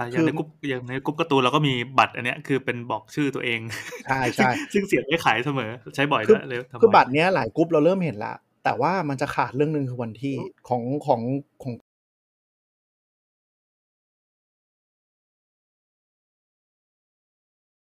ก็พูดถึง time stamp ต่อเนาะทั้งมันนะเมื่อกี้โยนไฟขึ้นไปละบอกของกรุ๊ปเราอ่ะคือตะกี้พี่แอนโชว์ที่มันเป็นป้ายเขียนชื่ออะไรอย่างงี้ใช่ป่ะเราเห็นหลายกลุ่มหลังๆเริ่มทำกันก็ดีแต่แบบเดี๋ยวอธิบายกฎนิดนึงเผื่อคนที่ไม่ได้ซื้อของในคอมมูนิตี้แบบนี้บ่อยๆคือเพื่อป้องกันการทุจริตการโกงการอะไรก็แล้วแต่ถือคุณจะต้องเขียนด้วยลายมือตัวเองลงในกระดาษวางคู่กับของที่คุณขายไอ้คนซื้อก็เหมือนกันควรจะต้องซื้อของเฉพาะคนที่มีป้ายนี้เท่านั้นซึ่งบางกลุ่มบาง marketplace เขาจะตั้งเป็นกฎของ community นั้นไว้เลยว่าถ้าไม่มีอันนี้โดนแบนขายไม่ได้หลังเยอะแบบเราเข้มด้วยถ้าแบบโพสต์ลอยๆคือโดนเตะปิวเลยดอกจันแรงๆก็คือต้องเป็นกระดาษที่เขียนด้วยลายมือหรือปริ้นก็ได้บางทีก็อลุ้มอร่วยให้แต่ถ้าใช้คอมพิวเตอร์ใส่ลายน้ำใส่วอเตอร์มาร์กหรือว่าแบบแปะภาพอะไรเงี้ยลงไปไม่ได้เพราะว่ามันทำทีหลังได้ซึ่งมันก็เสือกมีโจรบางคนที่เก่ง Photoshop ใช่ๆก็ไปรีทัชแล้วก็ไปแก้ไปลบชื่อของคนที่เขียนไว้ก่อนหน้าสมมติว่าเป็นกระดาษขาวๆเกลี้ยงๆเนี่ยมันแก้ง่ายไงแต่บางคนใช้กระดาษ A4 แบบสมุดป .1 ของลูกที่ฉีกมาแปะแล้วมันมีเส้นอะไรเงี้ยอย่างนี้คือจะโกงยากแล้วนั้นกระดาษแย่เท่าไหร่ยิ่งดีใช่ๆกระดาษแย่เท่าไหร่หรือว่าแสงเงาอุบาทเท่าไหร่ยิ่งดีคืออย่าไปวางแล้วแบบรูปเป๊ะมากอ่ะมันจะโดนขโมยไปตัดต่อง่ายใช่ๆเพราะฉะนั้นคุณก็ต้องเอากระดาษตั้งให้มันเป็นสันๆเอียงๆหน่อยอะไรเงี้ยมันจะเป็นเรื่องดีประมาณนั้นแต่กรุ๊ปของเราอ่ะให้ใส่วันที่เพราะว่านี่แหละป้องกันการแบบทิ้งช่วงไปแล้วแล้วของมันเสื่อมสภาพเปลี่ยนสภาพไปแล้วอะไรอย่างเงี้ยคือเรื่องชื่อขอเพิ่มอีกนิดนึงคือชื่อที่เขียนลงในป้ายจะต้องเป็นชื่อเดียวกับบัญชีธนาคารที่คุณจะโอนไปอันนี้สำคัญมากถ้าเป็นชื่อของdisplay name ใน Facebook อันเนี้ยไม่ได้เพราะว่าโจรสามารถเปลี่ยนเป็นใครก็ได้ทันทีนึกภาพเราอยากเป็นโพลาเคนก็เปลี่ยนได้ทันทีใช่ๆแต่อันนี้กรุ๊ปเราไม่เค้งเรื่องนี้เพราะว่าบางคนแม่งใช้ชื่อไม่ตรงเยอะอ๋อเหมือนกับยังไงวะมันมีฝรั่งด้วยมีอะไรอย่างนี้ด้วยอ่ะก็มึงก็ไปเทรดกันเองแล้วกันหมายถึงว่าแต่เราในกฎของเราก็ encourage ให้ว่าถ้าคุณถูกใจก็แนะนำให้ IB แล้วไปขอหลักฐานเพิ่มเติมกันอย่างไลน์กรุ๊ปตอนนี้ก็คือพอถูกใจกันก็คือเขียน IB อะไรเรียบร้อยก็ไปเปิดกล้องคุยกันหลายคนเขาก็ขอไปเปิดกล้องเลยเปิดกล้องถ่ายของตอนนั้นเลยถ้าของมันมีราคานะการวิดีโอคอลหรือว่าการถ่ายคลิปมันมีอีกเทคนิคนึงคือช่วยถ่ายแล้วก็ให้พูดชื่อเราหน่อยว่าสินค้าชิ้นนี้จะขายให้คุณเคนใช่อะไรอย่างงี้เพราะว่าถ้าสวัสดีครับผมชื่อแอนคือเราเอาคลิปเนี้ยไปใช้หากินที่ไหนก็ได้แต่ถ้าบอกว่าสวัสดีครับคุณเคนผมจะขายของชิ้นนี้ให้คุณในราคานี้วันนี้อันนี้คือน่าเชื่อถือที่สุด คือจริงๆมันสนุกนะเวลาแบบวงการในคอมมูแม่งพัฒนากฎพวกนี้มาเพื่อป้องกันการโกงตีแมงสาบแม่งก็พัฒนาไปเรื่อยๆเหมือนกันใช่ไม่เห็นสนุกออกมันก็สนุกในเชิงว่าแบบมันก็มีของกู๊ดคือเวลาขายของในคอมมูมันมีข้อดีอย่างนึงคือมันจะชอบมีคนแบบเป็นคนใจรักเหมือนกันไม่ได้อยากฟันกำไรอ่ะก็มาปล่อยกันให้เอาไปเล่นต่ออะไรอย่างเงี้ยแล้วมันจะได้ของกู๊ดดีลเยอะดีกว่าแบบไปซื้อตามร้านค้าอะไรอย่างเงี้ยซึ่งบางทีมันขายถูกมากจนแบบเชี่ยตัวจริงมากวะเลยต้องแบบเปิดกล้องเซลฟี่กันของจริงครับวันนี้ผมปล่อยต่อไม่เอากำไรอะไรอย่างเงี้ยมีแย่งกันไหมมีของที่ฮอตๆมาวางปุ๊บเราหมดทันทีไหมมีตอนนี้ในกลุ่มเริ่มนี้แล้วเริ่มทำไลน์ออคชั่นกันแล้วเปิด Google Form แล้วก็กรอกชื่อ Facebook แล้วก็ใส่ราคาแล้วแบบอีก3วันปิดฟอร์มเหมือนยื่นซองประมูลงานรัฐอ่ะเฮ้ยโหดชิบหายเลยไม่เคยเจอโหดไม่เพราะว่าวงการไม่ค่อยเข้าคีย์บอร์ดพวก Limited มันราคามันน่ากลัวมากอ๋อน่ากลัวนี่คือหลักประมาณเท่าไหร่ขึ้นไป10เท่าราคาเท่าไหร่ล่ะจากRaffleมาได้600เหรียญอ่ะก็ขึ้นไป 6,000 เหรียญโอ้โหผมไม่แพงกว่ากล้องอีกว่ะใช่น่ากลัวมากตกใจเลยอ่ะแบบปล่อยกันอะไรอย่างเงี้ยบางทีมันลิมิเต็ด10ตัวไงแล้วเป็นรุ่นของดีไซเนอร์คนนี้แต่อันไม่มีอะไรน่ากลัวเท่าวงการรองเท้าแล้วล่ะอันนั้นผีเปรตจริงสนิเกอร์นี่แม่งโหโคตรน่ากลัวแหละเนอะแต่สนิเกอร์ก็โกงกันเยอะมากหลายกรุ๊ปที่เราไปดูก็เริ่มใช้ไทม์สแตมป์บางทีต้องเซลฟี่คู่กับรองเท้าให้เห็นหน้าตัวเองแล้วถือแล้วแบบเอาบัตรประชาชนเสียบระหว่างรองเท้าแล้วก็เอามือปิดเลขแล้วก็ถ่ายอุบาทแต่ก็โอเคเข้าใจอะคู่เราเป็นแสนไงมันก็น่ากลัวไม่ต้องเอามือปิดก็ได้ก็เอาปาดแต่ว่าหลายกรุ๊ปเดี๋ยวนี้หลังๆเห็นเป็นเหมือนกันละว่าถ้า edit แล้วพิมพ์ชื่อพิมพ์ลงไปที่หลังส่วนใหญ่จะไม่ให้ละต้องเป็นส่วนหนึ่งของภาพเปิดหน้าจอหรือว่าแบบกระดาษพิมพ์อะไรเงี้ยถึงจะโอเคพยายามดูอย่างเงี้ยไอ้พวกแบบถ่ายรูปมาโดดๆอันตรายมากเพราะว่าหลายคนก๊อปรูปในเน็ตมาเยอะมากคือเหตุผลที่คอมมูเขาทำอย่างนี้กันอะก็คือป้องกันการเอารูปไปผลิตซ้ำด้วยคือมันโปรเทคทั้งคนขายคนซื้อแล้วก็โปรเทคคอมมูอะไม่ให้มันโดนย้อมแมวไปเรื่อยๆสำหรับเราสนุกนะรู้สึกว่าเฮ้ยมันเฝ้าดูการเจริญเติบโตของอะไรแบบเนี้ยของวงการมือสองอะอันนี้เราจะไม่ได้รู้สึกอย่างที่วงการไลฟ์เขาทำนะแบบไลฟ์นี่เราไม่เข้าใจ อะไรวะขายอะไรวะสนุกยังไงวะเข้าใจจริงคือต้องเล่าก่อนว่าคือที่ร้านน่ะร้านขายเสื้อผ้าเนี่ยก่อนหน้าเนี้ยมันก็ขายดีแต่พอโควิดปุ๊บโหยอดแม่งตกต่ำเตี้ยเลียดินก็เลยโอเคเรางัดไม้ตายสุดท้ายก้นหีบที่เคยคิดว่าจะทำมาตั้งนานแล้วแต่ว่าใจแม่งไม่ได้วะคือจริตมันไม่ได้จริตมันไม่ได้แต่เราก็เชื่อว่าลูกค้าเราอ่ะแม่งชอบเพราะลูกค้าเราเท่าที่เห็นคือไปส่องโปรไฟล์ลูกค้าแต่ละคนก็ดูไลฟ์ซื้อของจากไลฟ์อะไรเงี้ยเอาวะลองดูมันชอบอยู่แล้วไม่ต้องส่องก็รู้ใช่ไงแต่คือแบบนั่งเดาขึ้นมาก็รู้เลยว่ามันชอบแน่นอนแต่เสื้อผ้าชนีอ่ะมันชอบมองตาฉันสิเฮ้ยไม่แต่ว่ามีคนบอกเหมือนกันว่าขายเสื้อผ้าที่เป็นแบบระบบแคตตาล็อกกดซื้อShopee อ่ะยอดมันเริ่มตกนะหลังๆเพราะว่าเหมือนผ้ามันไม่ตรงปกเยอะคนเลยเริ่มซื้อน้อยลงอ๋อมันเป็นความศรัทธาด้วยมันเหมือนร้านจีนมันทำเครดิตเรื่องนี้เสียเยอะไงคนก็เลยกลัวกันมากขึ้นมันมีพ่อค้าแม่ค้ามักง่ายเยอะในวงการมันทำให้เน่าไปด้วยซึ่งโอเคเดี๋ยวแล้วเล่าต่อให้จบก็คือตัดสินใจแม่งไลฟ์เร่งเลยเว้ยวันอาทิตย์ที่ผ่านมาเนี่ยปรากฏว่าพอไลฟ์ขายดีมากขายดีแบบนี้เฮ้ยกูไม่เคยเจอปรากฏการณ์แบบนี้มันในรอบปี2ปีนี้เลยอ่ะคือขายดีแบบแย่งกันเอฟอย่างนี้เลยปะใช่ขายดีแบบแย่งกันเอฟอะตอนแรกเราคือใส่ปุ๊บเดินมาแป๊บเดียว introduce แป๊บเดียวก็แบบรับค่ะอะไรอย่างเงี้ยใช่อุตส่าห์ให้พิมพ์คือกติกาค่อนข้างยากนะให้พิมพ์ CF นะแล้วก็ตามด้วยเลขชุดตามด้วยหาชุดแล้วก็ตามด้วยไซส์ซึ่งมันยากนึกออกมั้ยคือการคุยกับกลุ่มลูกค้าเนี่ยแล้วก็เราก็มีทีมโปรดักชันก็คือ 3-4 คนที่ช่วยกันขายนี่แหละก็เอา iPad ไปแล้วก็เขียนทำเป็นตัวอย่างก็ยื่นให้ดูหน้าอ่ะใครทำไม่ทันก็กดแคปแล้วก็ทักไปที่แอดมินฝ่ายแอดมินก็แบบมือระวิงเลยรีบตอบรีบอะไรเงี้ยทันทีโหมันทะลักกันมาอย่างนั้นเลยใช่มั้ยมันทะลักคือตอบกันจนเที่ยงคืนก็ยังไม่หมดอ่ะเหี้ยก็คือปิดไลฟ์ไปแล้วก็ยังต้องมานั่งไล่ตอบอย่างเงี้ยหรอใช่เราไม่เคยเจอปรากฏการณ์แบบนี้มานานมากๆแล้วถ้าเป็นยุคก่อนโควิดก็คือเมื่อก่อนว่ามีคอลเลคชันใหม่ปั๊บลงมันก็มีการขายดีเลยว่าไปมันก็มีเซลมี mid year sale end year sale อะไรก็ยังขายดีแต่ช่วงโควิดมันไม่ได้จริงๆคนแม่งไม่ใส่เสื้อผ้ากันแต่ว่าพอไลฟ์ปั๊บอ๋อเราเข้าใจแล้วว่าทำไมคนแม่งชอบดูกันมันคือคนที่เข้ามาดูเขาก็ชอบจริงๆแล้วก็มันเป็นจิตวิทยาด้วยว่าของที่มันลิมิเต็ดอ่ะของที่มันจะขายเท่านี้ในเวลาเท่านี้รีบตัดสินใจและของมีจำนวนจำกัดอ่ะหน้าแม่งจะมืดความวู่วามันจะมาแย่งกันเอฟเดี๋ยวหมด แต่ให้เราไปดูร้านอื่นแล้วเราก็ไม่เอาจะไปดูเขาไลฟ์ขายการ์ตูนที่หายากอะไรเงี้ยก็ไม่เอาอะแต่คนไลฟ์บางคนมันเชียร์ของเก่งจริงนะนี่ยอมรับมันสนุกอะมันเหมือนไงเหมือนดูทีวีไดเรกอะบางคนมันก็โดนตกด้วยอะไรอย่างนั้นไง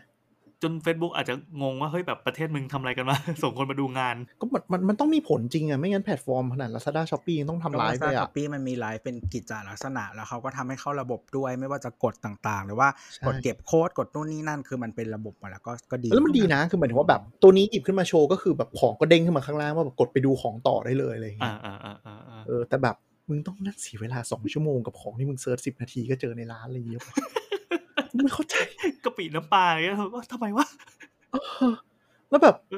บางอาหารคืออะไรอ่ะมันจริงมานั่งกินให้กูดูอ่ะแล้วยอดขายทะลักด้วยอ่ะคือกูไม่เก็ทคือโอเคถ้ามันเป็นทีวีไดเรกนึกออกไหมมันโชว์สรรพคุณโชว์เทสจริงๆอ่ะเฮ้ยมันโอเคเข้าใจได้ไม่มีปัญหา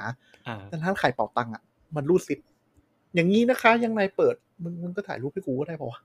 มันก็คือเหมือนการรีวิวให้ดูสดๆเดี๋ยวนี้ทีวีไดเรกอ่ะเขาจะมีทีมไลฟ์โดยเฉพาะเขาก็เซ็ตสตูดิโอขึ้นมาเพื่อไลฟ์เป็นกิจจากลักษณะแล้วเขาก็จะมีโลเคชันคือในออฟฟิศเขาอะมันจะมันใหญ่อะมันมีหลายโซนมีคลองมีอะไรต่างๆนะ จริงๆพูดจริงมันมีคลองอยู่ตรงกลางออฟฟิศผมจุ้ยอ๋อมันไม่รู้มันเป็นโลเคชันแบบตึกมากในนี้มีฟิตเนสกระจกอะไรอย่างเงี้ยด้วยอันนี้ก็คือเขามีหลายโลเคชันมากที่เขาเลือกใช้แบบโกดังก็นี่นั่นแล้วก็จะมีทีมไลฟ์โดยเฉพาะแล้วก็จะมาผัดเวรกันวันนี้ไลฟ์เรื่องนี้ทีมนั้นทีมนี้เยอะมากคือถ้ามันไลฟ์แล้วมันแบบ to the point นู่นนี่นั่นเราก็ไม่ว่าอะไรแต่จะบอกว่าที่ direct นี่ไม่ใช่ผู้นำในเรื่องนี้นะอันนี้เขาก็ follower เหมือนกันเพราะมันมีพวก direct sale เจ้าอื่นทำ true อะไรแบบนี้ไลฟ์นี่อะไรบางฮาซันนี่แต่ว่าไปไกลมากแต่คือ true อ่ะคือเขาไลฟ์มาก่อนยุคโควิดแล้วเว้ยแล้วก็แบบแน่นมากมันจะมีแบบถ้าคุณจะได้ซื้อราคาพิเศษต้องแชร์ในกี่กรุ๊ปอะไรของแม่งอ่ะไม่คือไงดีวะถ้ามันไลฟ์แล้วมันเป็นลักษณะรายการอ่ะเราโอเคนะเราสนุกกับมันได้แต่ไลฟ์บางอันคือผ่านไปครึ่งชั่วโมงแล้วยังเมาท์มอยหายสั่งอะไรกันก็ไม่รู้แบบรอคนเข้ามาแล้วเขาอุ้ย2คนคนแล้วสวัสดีทุกท่านนะคะเดี๋ยวอีกแป๊บนึงก็จะแบบเราก็นั่งดูว่าแบบการตลาดยุคนี้มันเป็นอย่างนี้เหรอคนมานั่งรอ20นาทีกับการที่ยังไม่รู้เลยมึงจะขายอะไรแต่แบบเมาท์มอยหอยสั่งคุยกันไปก่อนอะไรอย่างเงี้ยแล้วก็แบบโอ้ยคุณเดี๋ยวจะมีตัวนั้นมานี่โอ้โหแบบโบนี้สุดยอดเลยนะเดี๋ยวรอมาโชว์กันอะไรแต่คนมันก็ดูเยอะจริงๆนะแบบคือคนเข้าคือเรื่อยๆหลัก5-6 พันอ่ะก็พอดแคสต์ไร้สาระยังมีคนฟังเลยทำไมเขาจะดูไม่ได้เฮ้ยแต่พอดแคสต์ไร้สาระมันเปิดไปขี้ไปได้ไงแต่นี้มันต้องนั่งอยู่หน้าจอนะเว้ยไม่งั้นคุณจะหลุดเอฟนะก็บางคนเขาก็ไม่ได้ดูเพื่อเอฟอย่างเดียวก็เป็นไปได้อันนี้สำคัญคือเราไปถามโน้ตฮาวจำนวนมากเกี่ยวกับการไลฟ์มาจากลุงที่เป็นคนสวนที่ร้าน คือเขาชอบดูวงการนกกรงหัวจุกคือไปดูวันนี้มีนกนี้มานะแล้วก็ร้องมาขันให้ดูกุ๊กรูกุ๊กรูเนี่ยดูด้วยความเพลินเปิดมือถือไว้มันเป็นความบันเทิงอย่างหนึ่งอ๋อเหมือนดูรายการทีวีอย่างนี้ใช่ๆๆๆมันคือรายการทีวีมันแต่ก็คือถ้าเผลอพลาดก็คือกูเอฟเลยถ้าแบบมีอะไรถูกใจโผล่มาใช่ๆๆมันนั่งดูลีน่าจังไปเรื่อยๆอะไรอย่างงี้โอเคเริ่มเข้าใจไดนามิกแล้วไม่เข้าใจก็จะไม่เข้าใจไม่อย่างคือไดนามิกคือมึงต้องว่างไงซึ่งกูไม่ว่างอ๋อนึกออกไหมคือบางคนมันโอเคอย่างเราว่างคืออะไรดูการ์ตูนเล่นเกมนู่นนั่นไปใช่ป่ะแต่เขาว่างวันนี้เขาไม่มีอะไรทำอันนี้คือความบันเทิงของเขาไงแต่โดนป้ายยารัวๆนี่ก็อันตรายคืออย่าไปว่าเขาเลยกรุ๊ปอะไรนะไอ้ดูคุณมาดูพวกนี้โดนป้ายยาไอ้กรุ๊ปคนไวท์คอลล่าทำงานเนี่ยไอ้กรุ๊ปจัดโต๊ะคอมเนี่ยโดนป้ายยากันชิบหายกันวายป่วงมากมีคนมาตั้งถามทุกวันเลยว่าแบบมีใครไม่เสียเงินไหมอะไรเงี้ยกูเราก็ไม่เสียครับเพราะกูซื้อไปหมดแล้วก่อนกูซื้อไปแล้วจริงกูนำเทนกับมึงอีกเนี่ยที่จัดกันเนี่ยกูเห็นว่าตั้งแต่ผมทำห้องใหม่เนี่ยก่อนกูจะบูมีกูทำไปหมดแล้วดีมากเลยที่ซื้ออีไฟสองหน้าจอมาก่อนเนี่ยมันขึ้นชิบหายเลยเชี่ยสัตว์กูซื้อมา800ตอนนี้มัน1,200แล้ว800จริงไม่มีหาทุกวันนี้ใช้เดสไลท์มาครับเราปล่อยมือสองไม่ใช่แต่ว่านั่นแหละก็คือซื้อของมือสองก็ดูดีๆเรื่องคนขายแล้วก็ถ้าแบบรู้สึกว่าไม่สบายใจก็อย่าซื้ออย่าเห็นกับของถูกคือบางคนแม่งปลอมรูปเยอะจริงๆคือหมายถึงว่ามันก็เป็นเทคนิคการขายอย่างเช่น iPhone นะเนาะก็ไปซ่อมหน้าจอซ่อมแบตมาแล้วอะไรอย่างเงี้ยแล้วก็บอกปล่อยขายมือสองก็มีเยอะบางคนดูไม่เป็นอะไรอย่างเงี้ยก็คือใช้ของบิลมาโดยไม่รู้ตัวมาตลอดแล้วก็บางทีการซื้อของมือสองเนี่ยคุณก็ต้องอัปเดตความรู้อย่างเช่นมันจะมีคนบอกว่าซื้อiPhone มือสองเนาะให้เทสอะไรนะโม มดมันชื่ออะไรนะ True Tone ถ้าจอเคยเปลี่ยนมาจะใช้ True Tone ไม่ได้แต่จะบอกว่ายุคหลังๆทำได้แล้วนะครับมันสามารถโคลนซีเรียลอะไรหน้าจอได้แปลหน่อยคือ Apple เนี่ยทุกพาร์ทเขาจะมีซีเรียลที่เอาไว้ตัวว่าเป็นของมีเขา Apple แล้วโว้ย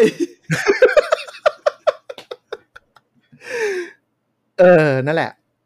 จริงๆเรื่องนี้มันเป็นประเด็นที่โดนฟ้องในยุโรปด้วยนะก็คือการที่มึงกักไว้ว่าต้องเป็นอะไรของมึงเองอะไรอย่างเงี้ยอ๋อก็คือเปลี่ยนหน้าจออย่างเงี้ยต้องมีซีเรียลตรงถึงจะแบบใช้งานได้มันก็มียุคแรกที่มันแฮ็กคือใช้งานได้แต่เปิด True Tone ไม่ได้เพราะว่าเซ็นเซอร์มันไม่ตรงคือจอเทียบส่วนใหญ่มันจะลดต้นทุนนะเนาะอย่างเซ็นเซอร์ True Tone เนี่ยมันก็จะเป็นส่วนที่มันจะแพงอะไรอย่างเงี้ยแต่หลังๆเนี่ยจอโคลนเนี่ยมันก๊อปฮาร์ดแวร์เหมือนกันแล้วแต่ว่ามันมาใส่ต่อปุ๊บมันจะใช้ตัว True Tone ไม่ได้ต้องโคลนรหัสเก่าย้ายมาจอใหม่ก่อนถึงจะใช้ได้ตอนนี้มันก็มีเครื่องมือทำคือสมัยก่อนที่จะแบบบอกกันว่าแบบให้เช็ค True Tone ถ้า True Tone เปิดไม่ได้แสดงว่าหน้าจอเคยซ่อมมาแน่นอนตอนนี้ก็ไม่แอพพลายเสมอไปแล้วก็เหมือนไล่ตีแมงสาบอย่างที่พี่แอนบอกอ่ะคนที่มันคิดจะโกงมันมีวิธีโกงไปเรื่อยๆก็ต้องระวังเรื่องนี้แล้วก็อีกอันนึงถ้าซื้อก็โพสถามเครดิตได้เนาะหลายคนอาจจะไม่รู้ว่าแบบถ้าเราเข้าไปในกลุ่มบางงานไม่ชัวร์ทำเราก็ไปโพสถามเลยว่าคนนี้ไว้ใจได้ไหม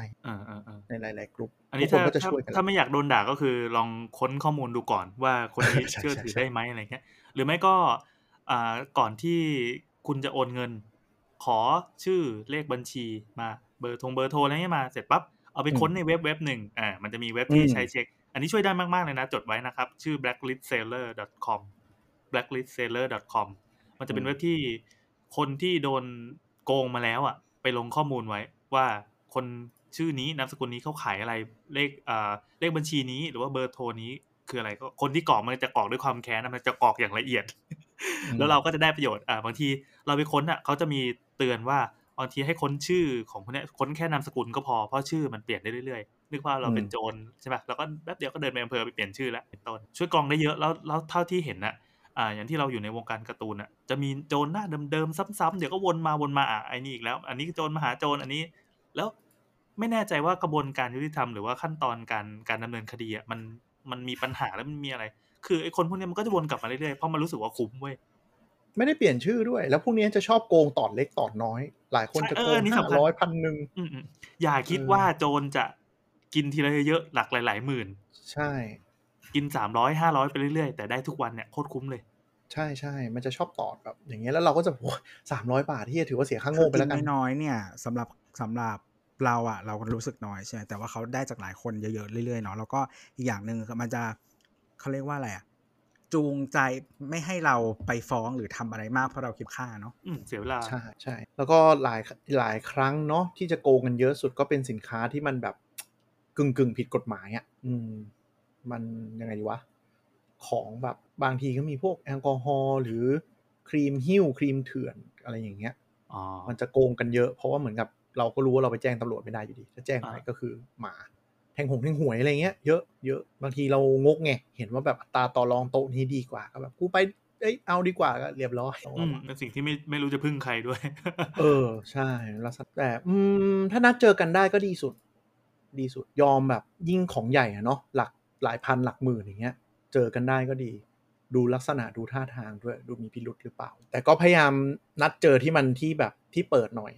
ร้านอาหารที่พลุกพล่านหน่อยถ้าฝั่งนู้นขอเจอที่แปลกๆก็อย่าไปมันมีเคส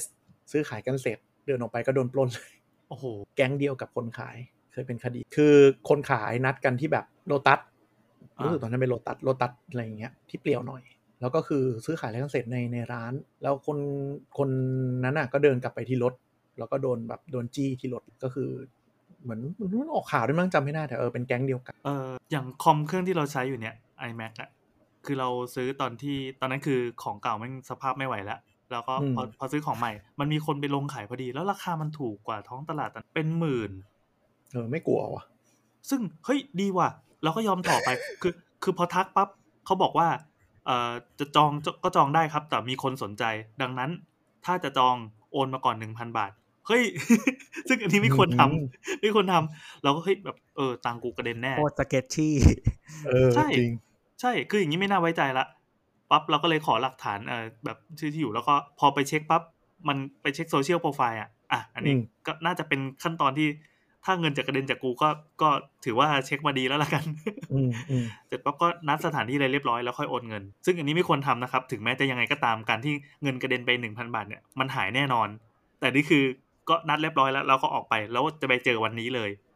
ไปถึงบ้านขึ้นไปเว้ยคือเป็นอาจจะว่าอย่างนั้นอย่างนี้เป็นแฟดที่โซมมากอ่ะกูโดนแน่ ลิฟต์มันก็เสียต้องเดินขึ้นบันไดขึ้นไปปรากฏว่าพอเดินไปถึงห้องปั๊บประตูมันเป็นประตูแบบ IoT ทุกอย่างในห้องอ่ะคือจะให้ดูยังไงดีมันคือแฟลตที่โซมมากๆแต่ห้องนั้นอ่ะเป็นห้องเทวดาที่อยู่ในแฟลตนั้นอ่ะมันก็คงมีคนอย่างนี้นะคือเปลี่ยนประตูเป็นประตูแบบตึ๊ดๆอ่ะเสร็จปั๊บพอเข้าไปข้างในมันเลี้ยงพวกไม้น้ำเลี้ยงพวกปะการังแปลกๆอ่ะที่มันราคาแพงๆอ่ะแล้วก็มีตู้ปลาแบบเต็มไปหมดเลยรู้เลยว่าอ๋อแหล่งรายได้มันเป็นอย่างนี้จริงเพราะคนที่ขายอย่างนี้มันรวยจริงๆแล้วข้างในก็มีทุกอย่างที่เป็นยี่ห้อ Apple แล้วลงท้ายด้วยคำว่า Pro Max อะไรแบบเนี้ยวางเรียงกันเต็มไปหมดเฮ้ยอยากถามเหมือนกันว่าพี่ทำอาชีพอะไรแต่คือระหว่างที่เทสก็มองซ้ายมองขวาในห้องก็ดูโหมึงรวยมากอ่ะแล้วเข้ามาอยู่ในนี้มันต้องเกี่ยวข้องกับการพนันหรืออะไรทุกอย่างก็เลยโอเคโอเคนั่นแหละเขาแค่เทิร์นของเราฟ้องเงินนั่นเองครับก็ถือว่าได้ของดีไปแล้วครับก็คุ้มค่าคุ้มราคาซึ่งนานๆทีจะมีอะไรขายถูกขนาดนั้นแต่จริงๆจะบอกเหมือนกันว่าไม่รู้พูดออกรายการได้แบบแย่มากของดีราคาถูกมาจากคนกลุ่มนี้จริงเคยได้มาเหมือนกันไม่คือสมมติไอ้ที่เราพูดไปก่อนนะคือเงินที่ได้จากอันเนี้ยมันก็ต้องถูกฟอกเหมือนใช่ๆคือถ้าคุณเจ้าใหญ่มากๆอ่ะมันต้องถูกฟอกอยู่แล้วแต่ว่าถ้าคุณเล็กๆน้อยๆอ่ะบางทีคุณอาจจะไม่ได้คิดว่ามันคือการฟอกอะไรอย่างนั้นคือช่วงหมดซีซั่นบอลเนี่ยมันจะมี2ประเภทก็คือคนร้อนเงินแล้วต้องรีบปิดยอดก็เลยต้องเอาของมาโละขายกับอีกอันนึงก็คือเป็นคนในแวดวงเนี้ยที่ต้องเปลี่ยนเงินเป็นของเป็นทุนแล้วก็จะปล่อยพวกนี้หลายคนอ่ะแบบพฤติกรรมจะง่ายมากคือซื้อของแล้วใช้2เดือนก็ทิ้งเปลี่ยนออกคือจะมีแบบคือถ้าแบบถ้าคุณรู้คนนี้แล้วคนเป็นคนเล่นในเนี้ยสามารถแบบคีพคอนเนคชั่นได้เลยอ่ะพวกนี้แม่งแบบซื้อมือถือแล้วก็เปลี่ยนซื้อมือถือแล้วก็เปลี่ยนอ๋อถ้าคบกันก็คือเกาะกินยาวเลยใช่แบบนี้โผล่มาเรื่อยๆอย่างเงี้ยนะมันเขาก็จะแบบได้ของเล่นมาด้วยนั่นสนใจรับช่วงต่อพี่ไหมอะไรอย่างเงี้ยคิดลด 20% เอาไปเลยก็มีซึ่งเราก็ไม่อยากไปถามเขานะว่าเขาทำอาชีพอะไรแต่ก็แบบกูว่ามึงไม่ปกติอะถือว่ามันถึงมันจะดาร์กแต่ให้รู้ว่ามันมีแบบนี้จริงๆใช่ๆๆมันคือกลุ่มคนที่เดินไปซื้อ iPhone มาประคองขึ้นละ 200,000 มาใช้อ่ะแบบก็จะรวยเขาจะรวยก็ใช่แต่ก็ไม่รู้อ่ะก็เคยเจอหลายคนก็พี่ไม่น่ารวยด้วยแบบในแวดวงปกติอ่ะก็เรียกว่าเงินเขาหาง่ายแล้วกันแต่ว่าเงินเขาหามาจากไหนไม่รู้แค่นั้นเองแค่อยากจะบอกว่าเป็นพวกอาชีพหัวเกรียนๆนะครับที่เจอครับที่ดังๆในช่วงที่ผ่านมานี่แหละครับเจอบ่อยมากเทิร์นของบ่อยมากทำไมว่าเงินเดือนเขาสูงเลยวะเนาะลืมไปใช่ๆๆเขาไปเอาใช้ถุงพลาสติกเป็นอาชีพครับทีนี้ในมุมซื้อเนาะโกหกได้ยังไงเขาไม่มีอะไรจริงนะครับมีเพื่อนไว้วงการนั้นมีของดีราคาถูกมาปล่อยต่อบ่อยมากยังไงวะเนี่ยมาเราพูดในมุมซื้อเนาะเรามามุมด้านขายบ้างหลายคนน่ะคือจะบอกว่าถ้าคิดว่าจะปล่อยของหรือแบบไม่ได้คิดจะใช้ไปเรื่อยๆยังสองจิตสองใจอะไรเงี้ยแนะนำเก็บกล่องกับอุปกรณ์ให้ครบอันนี้พูดถึงแกดเจ็ตนะพยายามเก็บกล่องกับอุปกรณ์ให้ครบมันจะได้ราคาดีกว่าพอสมควรอันนี้พูดถึงว่าถ้า worst case แล้วไม่ปล่อยคนกันเองอะไปปล่อยร้านตู้ก็ยังได้ราคาดีกว่าแบบไม่มีอะไรเลยที่ตลกก็คือถ้าซื้อมาแล้วก็คิดไว้ว่านิสัยของตัวเองอะวันนึงคงจะปล่อยขายอะกรีดกล่องเนี่ยพลาสติกอะไรนั่นคืออย่าไปทำมันพังอะเก็บไว้ดีๆสายเสยถ้าเช็คดูแล้วใช้ของเก่าต่อได้ก็ใช้ของเก่าไปอะไรอย่างเงี้ยหรือว่าใช่สินค้า Apple เนี่ยถ้าไม่แกะสายชาร์จมาใช้เลยไม่แกะหูฟังมาใช้เลยราคาดีกว่าก่อนมันได้กิดก่อน iPhone ก็กิด3ด้านแล้วก็เก็บพลาสติกไว้โอ้โหนี่แหละหลังๆแม่งเก็บพลาสติกยากแล้วเพราะมันเป็นฉีกแล้วมันแบบกระจุยอะไรอีกมีเทคนิคอะไรบ้างเฮ้ยทำไมเสียงตัวหาดวะค่ากล่องมันไม่ได้มีอะไรมากอ่ะก็เปิดใหม่ก็เขาเรียกว่าอะไรแค่เก็บไว้ในที่ที่พอกันฝุ่นได้อ่ะมันก็จะไม่แต่แนะนำว่าเก็บกล่องไว้เพราะว่าอย่างมือถือหรือแกดเจ็ตหลายชิ้นอะกล่องมันบางทีมันมีผลต่อวารันตีด้วยถ้ายังไม่หมดเนาะแล้วก็มีผลต่อการเช็คอีมี่เพราะว่าหลายคน เขาจะไม่ไว้ใจว่าแบบไม่มีกล่องแม่งเครื่องผีเครื่องขโมยอะไรหรือเปล่าอ๋อในกล่องมันจะมีบาร์โค้ดอันนึงแล้วก็มีตากสทช.อะไรอย่างงี้ใช่มั้ยใช่ๆๆเขาก็จะดูว่าเครื่องที่เอามาขายกับกล่องมันเป็นอันเดียวกันกูซื้อมาจริงๆอะไรอย่างเงี้ยเพราะบางคนเขาขายเครื่องปับเปล่าจริงๆนะเคยเจอที่ถูกๆก็คือแบบมึงไปวิ่งราวมาเพราะว่าทำไมมึงมีแต่เครื่องใส่ชาร์จไม่มีให้สักอย่างอะไรอย่างเงี้ยก็มันก็ทำให้ได้ราคาบางทีก็ได้หลักอย่าง iPhone นี่ยุคสมัยที่ยังถ่ายอะแดปเตอร์นี่ถ้าได้แบบข้างในไม่แกะเลยเนี่ยได้เพิ่ม 2,000 กว่าบาทเลยนะโหกับการเก็บไว้อันนี้คือรางวัลของการเก็บดีเนาะใช่ๆแต่คือต้องยอมรับว่า iPhone มันจะมีความฟิชชี่อย่างนึงคือบางทีเขาไม่ได้ซื้อไปขายเป็นมือสองยังไงครับเขาไปรีซีลใหม่แล้วบอกเป็นเครื่องมือหนึ่งคือบางทีแบบเขาจะไปใช้คำอ่ะเนาะว่าแบบเครื่องโชว์เครื่องเทสเครื่องอะไรอย่างเงี้ยเพราะว่าสภาพ accessory ไม่เคยแกะใช้เลยก็แสดงว่าดูเป็นของใหม่จริงอะไรต้องระวังแต่เดี๋ยวนี้ไม่ค่อยแล้วมั้งเพราะว่าก็ไม่แน่ว่ะไม่กล้าฟันธงแล้วกันใช้คำนี้ดีกว่าเอาเป็นว่ามันมีสิ่งนี้อยู่ใช่ๆๆต้องระวังแต่ว่าการเก็บไว้มันได้ราคาจริงๆเพราะว่าอย่างร้านตู้บางร้านเขาก็ชอบซื้อเอา accessory พวกนี้ไปแยกขายด้วยนึกออกมั้ยเราจะเห็นสายที่เขาม้วนๆวางขายตามตู้อะไรเงี้ยสายแท้อะไรคือเขาไม่ได้หลอกนะเอาสายปลอมมาหรอกมันเป็นสายจากกล่องจริงๆที่เขาบางทีเขาซื้อเครื่องมือสองมาแล้วเขาก็แบบมาแยกชิ้นส่วนขายก็ได้ราคาอาจจะได้แบบ extra 500 พันนึงอ่ะก็คิดว่าบางทีได้ค่ารถไงได้ค่ารถค่าเสียเวลามันแพงไหมว่าไอ้สายที่เป็นของแท้เนี่ยแพงไหมหรอถ้าซื้อ Apple แท้ก็690บาทเพราะมาขายร้านตัวเฮ้ยขาย 200-300 ไงโอเคก็ดูวินวินอยู่นะคือเราก็ไปซื้อของได้ในราคาถูกถ้ามันแท้นะใช่เขาถ้าร้านดีๆอ่ะเขาก็ไม่หลอกหรอกแต่มันจะมีบางร้านก็คือเอาสายแบบสายเกมมาหลอกแท้อะไรเงี้ยก็เยอะว่าเก็บกล่องเนี่ยน่าจะสำคัญอ่ะเพราะมันมีผลเรื่องประกันใบเสร็จถ้ามีก็แนะนำก็ให้ไปด้วยก็แปลว่าคือพอเราซื้อมาปั๊บถอดเครื่องมาแล้วก็ใบเสร็จก็พับๆแล้วก็ยัดไว้ในกล่องเราทำอย่างนี้ตลอดไอถุงพลาสติกที่มานั้นเราก็ห่อไว้แล้วก็อาจจะติดป้ายว่าอันนี้ซื้อวันไหนเดือนไหนปีไหนเพื่อประกันด้วยทำแบบนั้นตลอดเลยแล้วก็คือจริงๆอ่ะบางทีได้มันจะได้ถุงใช่ไหมจากร้านที่เราซื้อเราก็เอกสารทุกชิ้นอ่ะก็คือใส่เข้าไปในนั้นแล้วก็พับถุงให้มันไซส์เท่ากล่องแล้วก็เก็บใช่เก็บงั้นเหมือนกันก็คือม้วนเลยอ่ะเอาถุงม้วนอ่ะทุกอย่างอยู่ในนั้นก็ยัดเข้าไปในตู้โอ้เทคนิคมืออาชีพเว้ยจริงๆคือเผื่อไว้ก็ดีเพราะว่าของแกดเจ็ตเดี๋ยวนี้มันเหมือนเราว่ามันตกรุ่นช้าลงคนซื้อมือสองเยอะขึ้นคืออย่าง iPhone สมัยก่อนอ่ะแบบพอ iPhone 6 ออก iPhone 4 แม่งแทบไม่มีใครอยากได้ละแต่ตอนนี้ก็ยังมีคนลากแบบ iPhone 8 iPhone XXS อย่างเงี้ยใช้ยาวๆกันเยอะเพราะประสิทธิภาพมันไม่ค่อยตกเยอะมือสองมันยังมีราคาระดับนึงแล้วก็พวกคอมพวกอะไรอย่างเงี้ยเก็บสายชาร์จเก็บอะไรได้ถ้าแบบเราใช้อื่นได้เดี๋ยวนี้คอมมันชาร์จ USB-C ได้เยอะเนาะก็แบบถ้าใช้ชาร์จ USB-C ได้ก็ใช้ไปแล้วก็สายชาร์จแท้ก็เก็บใส่กล่องเก็บอะไรทุกอย่างทำให้มันดูใหม่อย่างเงี้ยมันได้ราคา MacBook Air เรายังไม่ได้แกะใส่ ซื้อมาคุ้มเปล่าวะไม่เห็นต้องใช้เลยเราก็คือถ้ามองอย่างเงี้ยมันก็คุ้มนะมองว่าวันนึงเราก็ต้องเปลี่ยนอยู่ดีแล้วก็ไอ้ส่วนที่เราอุตส่าห์เก็บถนอมไว้มันก็เป็นราคาที่ใช้บวกคือคนที่ซื้อในแกดเจ็ตคนที่ซื้อของมือสองส่วนใหญ่จะเน้นคุ้มค่ามากกว่าแบบต้องเป็นพวกเทคอยู่แล้วไงเขาก็มองว่าถ้ามันมีสายชาร์จสภาพใหม่ๆเขาก็ใช้ได้นานกว่าเดิมเขาก็แฮปปี้ใช่อย่างที่เราไปซื้อมือสองต่างๆมาเนี่ยเราก็แฮปปี้นะในฝั่งคนซื้อเนี่ยแฮปปี้มากๆเลยที่ได้เห็นของเนี่ยบอกราคาเพิ่มก็ได้ใช่มันคลีนไงคือหมายถึงว่าของไอตัวจอตัวอะไรเงี้ยใช้งานก็จริงแต่แอคเซสซอรี่ทุกอย่างมันใหม่อ่ะมันก็เหมือนได้ของใหม่อ่ะดูเต็มไม้เต็มมือดีประมาณอะไรถามนิดนึงคืออย่างอุปกรณ์ Apple นี้ในฐานะสองท่านนะครับเราควรซื้อมาแล้วก็ขายในระยะเวลาเท่าไหร่ถึงจะเป็นราคาช่วงที่กำลังคุ้มแล้วแต่ของเช่นก็โทรศัพท์ก็ปีหนึ่งนะครับถ้า iPhone ใช่ไหมซื้อขายก่อนวันขายก่อนวันคีโนตราคาดีสุดขายก่อนที่จะเปิดตัวรุ่นใหม่แต่คุณจะไม่มีโทรศัพท์ใช้นะถ้าคุณใช้เครื่องนั้นเป็นเหตุผลคือบางคนพอคีย์โน้ตออกข่าวเริ่ม cover บางคนจะตัดสินใจรอบางคนแบบเฮ้ยรุ่นใหม่แม่งเจ๋งกว่าเยอะเลยเขาก็จะรอแล้วรุ่นเดิมบางทีมันราคามัน drop ใช่มัน drop เลยวันนั้นเพราะว่าบางทีรุ่นใหม่เปิดตัวแม่งถูกลงใช่เพราะฉะนั้นของคุณจะเป็นคู่แข่งกับของใหม่ที่มันลดราคาทันทีถูกลงหมายถึงว่าคือ Apple มันไม่เคยเปิดของถูกลงอยู่แล้วแต่ถูกลงหมายถึงว่า999เหรียญที่มันเปิดเนี่ยจากเมื่อก่อนได้64มันอาจขยับเริ่มต้นไป128อย่างเงี้ยมีผลต่อราคาทันทีเลยปรับสเปคเนาะใช่แบบ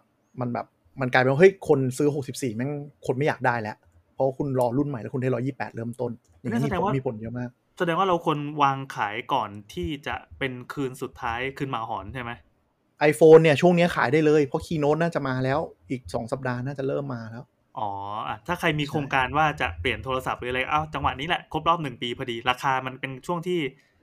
กราฟมันกำลังสวยๆเลย ถ้าซื้อมาปั๊บแล้วก็เหมือนเทิร์นเครื่องใหม่อ่ะปีละ10,000ป่ะได้มั้ยประมาณที่เราเคยคำนวณไว้นะมันประมาณเดือนละ1,000ก็ตีเป็นว่าเราเช่าใช้ไอ้ความหรูหราเหล่านี้เดือนละ1,000 บาทแล้วว่าพวก Mac ประมาณนี้ป่ะ Mac คือไซเคิลอย่างงี้คือ Mac ไซเคิลมันไม่ชัดเจนแต่เราคิดว่าหลังจากนี้มันอาจจะชัดเจนอ่ะนะเพราะว่าใช้ M1 อ่ะใช้ชิป Apple M อ่ะนะ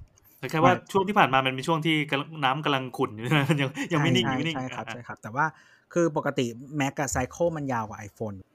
iPad ก็ด้วย iPad ก็เป็นของที่ Cycle ไม่ใช่แต่ว่าคือจริงๆตัวเราเองก็ไม่ได้เปลี่ยนทุกคือเราว่าคอมมันใช้ได้คือถ้าใช้แบบปกติอ่ะ3 ปีเปลี่ยน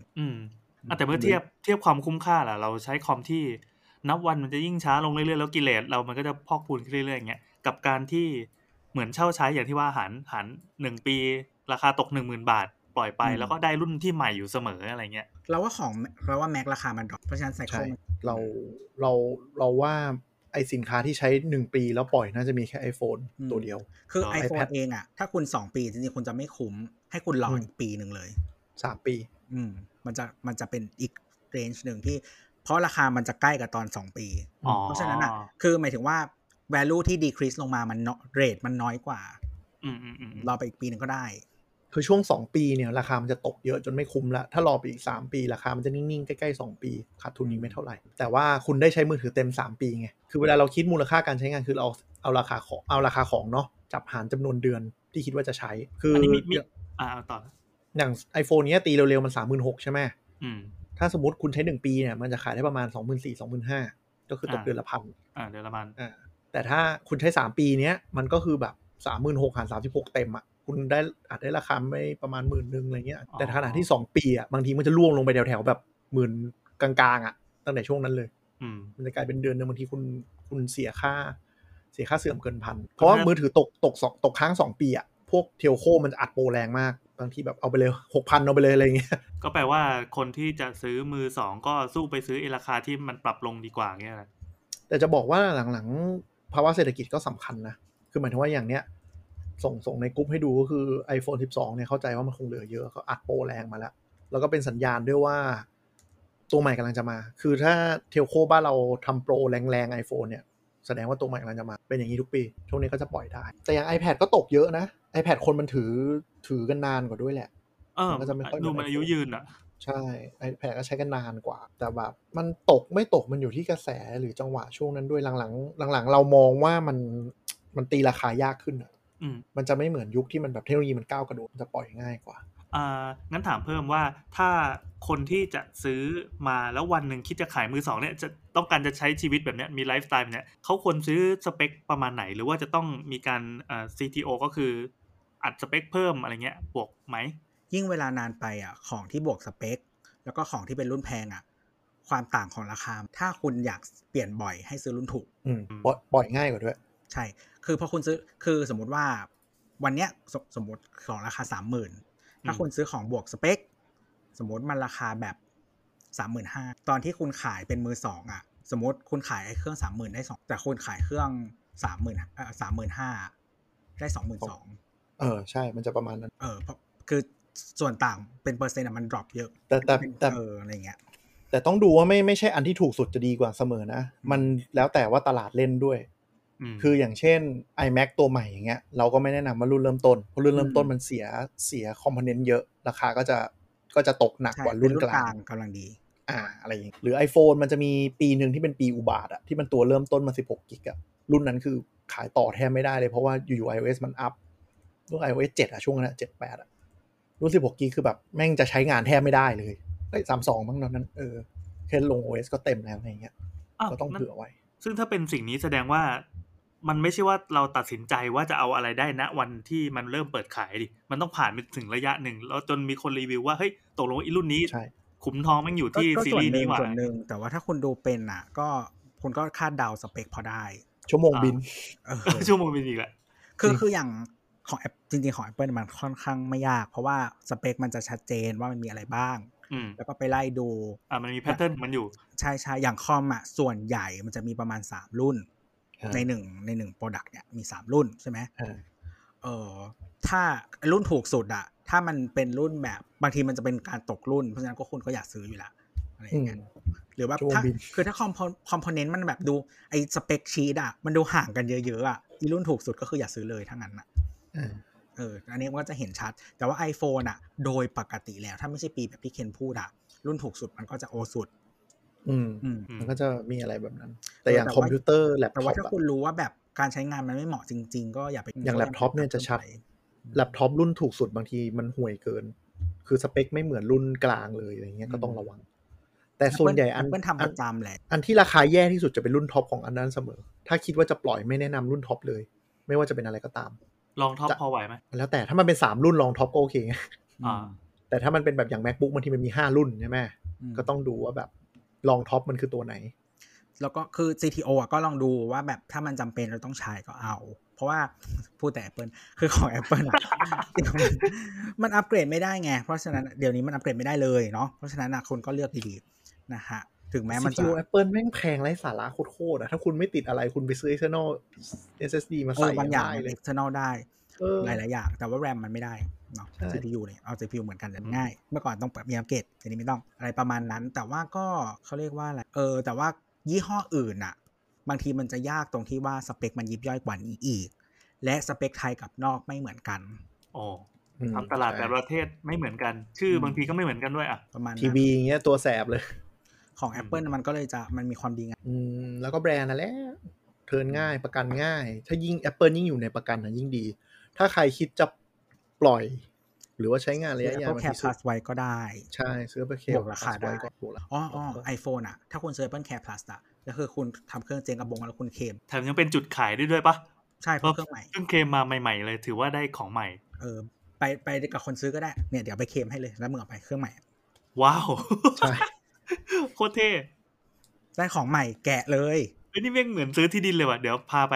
ผมเปลี่ยนเป็นโฉนดให้จูงมือไปด้วยกันเนี่ยเอาเครื่องนี้ใช่มั้ยอ่ะเนี่ยเคมบัตรเหตุไปเลยใช่มันรวมราคาให้มันได้ของทันทีเลยเหรอแล้วแต่ช่วงครับบางทีต้องจองแต่ก็คือมันคุยกับคนซื้อได้เนาะคือถ้าเราขายแบบคนอย่างเงี้ย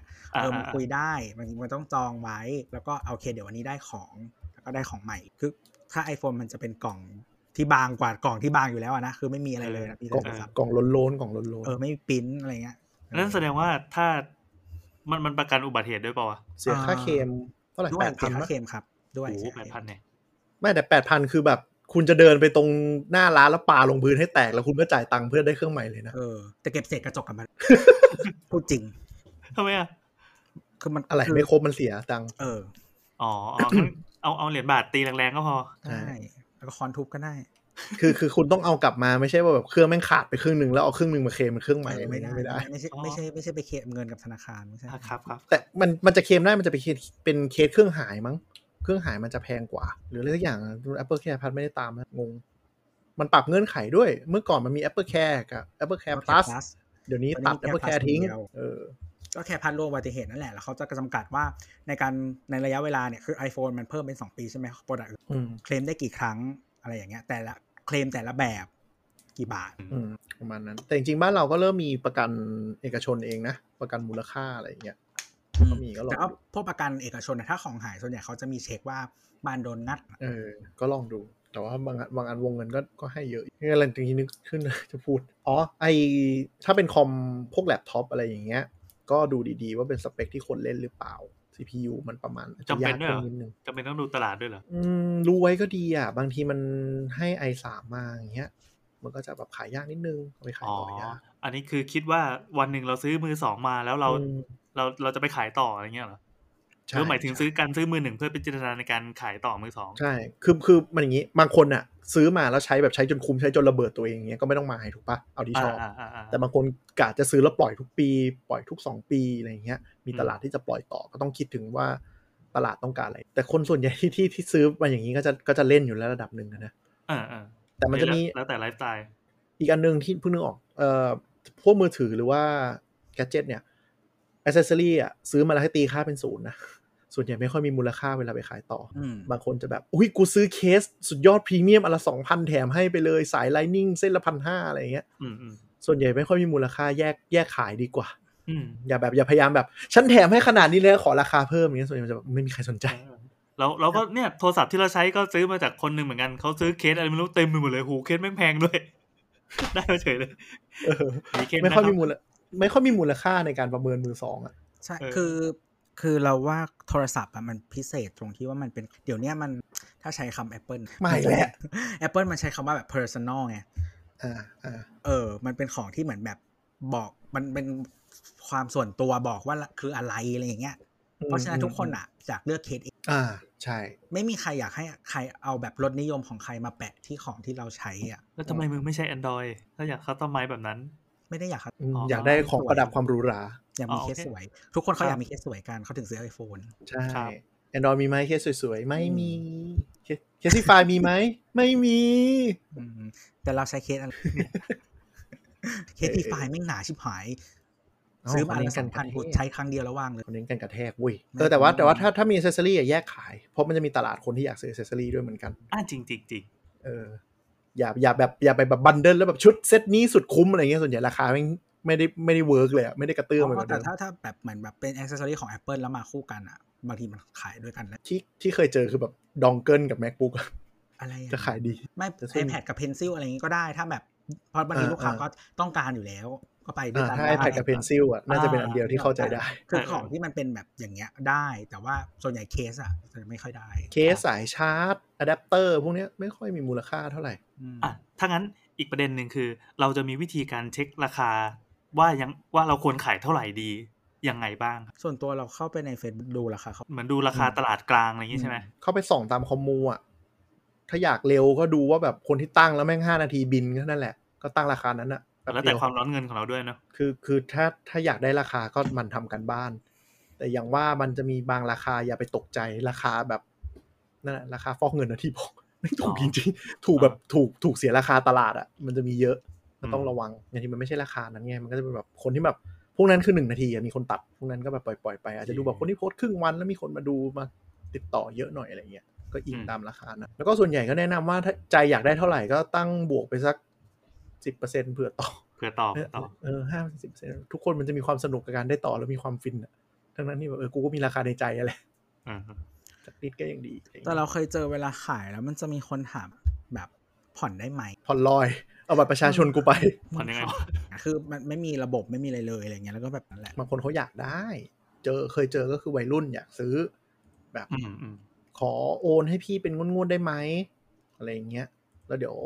พอครบแล้วเดี๋ยวค่อยส่งให้ซึ่งเราก็งงว่าทำไมมึงไม่เก็บเงินแล้วโอนมาให้กูทีเดียวจบอะไรเงี้ยเขาบอกว่ามึงเขาเหมือนจองไว้ก่อนอะไรเงี้ยขอ2เดือนให้สบายใจจะบอกว่าเราเคยเจออย่างนั้นแหละแต่เป็นการ์ตูนนะคือเขาขอจองงี้ใช่ป่ะพี่ใช่ๆขอจองแล้วก็โอนเงินให้ก่อนครึ่งนึงแล้วเอ้าโหใจน้องแม่งมาขนาดนี้เลยว่ะได้เดี๋ยวสิ้นเดือนเจอกันเก็บรอค่าขนมออกเลยเดี๋ยวโอนที่เหลือให้แต่ขอโอนมาจองงี้ใช่ป่ะก็น่ารักดีถ้าเขาอยากได้จริงก็โอเคแต่บางทีเราก็กลัวไม่สบายใจอะไรเงี้ยแต่มันไม่สบายใจมันอยู่ด้วยความแบบอะไรวะ ได้ป่าววะจะมาป่าววะอีกครึ่งนึงแล้วถ้ากูไม่โอนเงินคืนแล้วกูลืมกูเจอบาปมากมั้ยหรืออะไรยังไงถ้าเป็นระบบผ่อนอะไรเงี้ยเราโยนภาระไปให้ Shopee ได้มั้ยอ่ะได้จากคือเราไม่แน่ใจว่าเงินยังไม่มาหาเราใช่มั้ยเงินมันจะค่อยๆมาครับถ้าก็ตามที่ลูกค้าจ่ายก็ตามยอดผ่อนนะครับแต่ว่าคือเขาเป็นทำหน้าที่ตัวกลางนะเขาจะจัดการแต่ว่า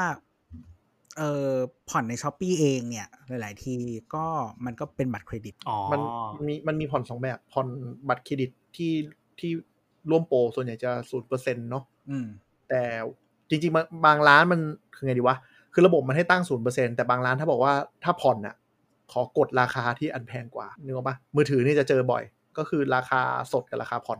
ถ้าเราไปกดราคาสดแล้วกดผ่อนร้านเขาจะดีดออเดอร์เราทิ้งนึกออกไหมก็คือระบบผ่อนเนี่ยร้านมันโดนชาร์จเยอะกว่าไงประมาณเขาก็เลยร้านเลยต้องบวกราคาเข้าไปคือปกติเรทชาร์จของ Shopee ถ้ากดผ่อนจะเป็นประมาณแล้วก็มีอีกอันนึงก็คือร้านไม่โดนก็จะเป็นตัวPay Later ตัว Pay Later เนี่ยมันก็จะไปคิดดอกเบี้ยกับคนซื้อเลยแต่ว่า Pay Later ก็คือคุณก็ต้องแอพพลายคือถ้าคุณไม่มีprofile หรือว่าไม่มีเอกสารวงเงินมันจะน้อยแต่ว่าโอเคถ้าคุณซื้อของหลักพันอย่างเงี้ยมันก็น่าจะใช้ได้แหละก็ใช้ไปแต่ว่าถ้าคุณแบบซื้อของเป็นหมื่นก็ต้องไปแอพพลายวงเงินนี่นั่นต่างๆดอกเบี้ยแม่งแพงนะคิดดีๆด้วยคือจริงๆมันก็เหมือน financial product ทุกอย่างอะไรที่มันง่ายหรือว่ามัน cater to คนที่รายได้น้อยดอกเบี้ยมันคือค่าความเสี่ยงจำไว้เสมอว่าดอกเบี้ยคือค่าความเสี่ยงที่เขาประเมินคุณนึกอีกอย่างนึงอันนี้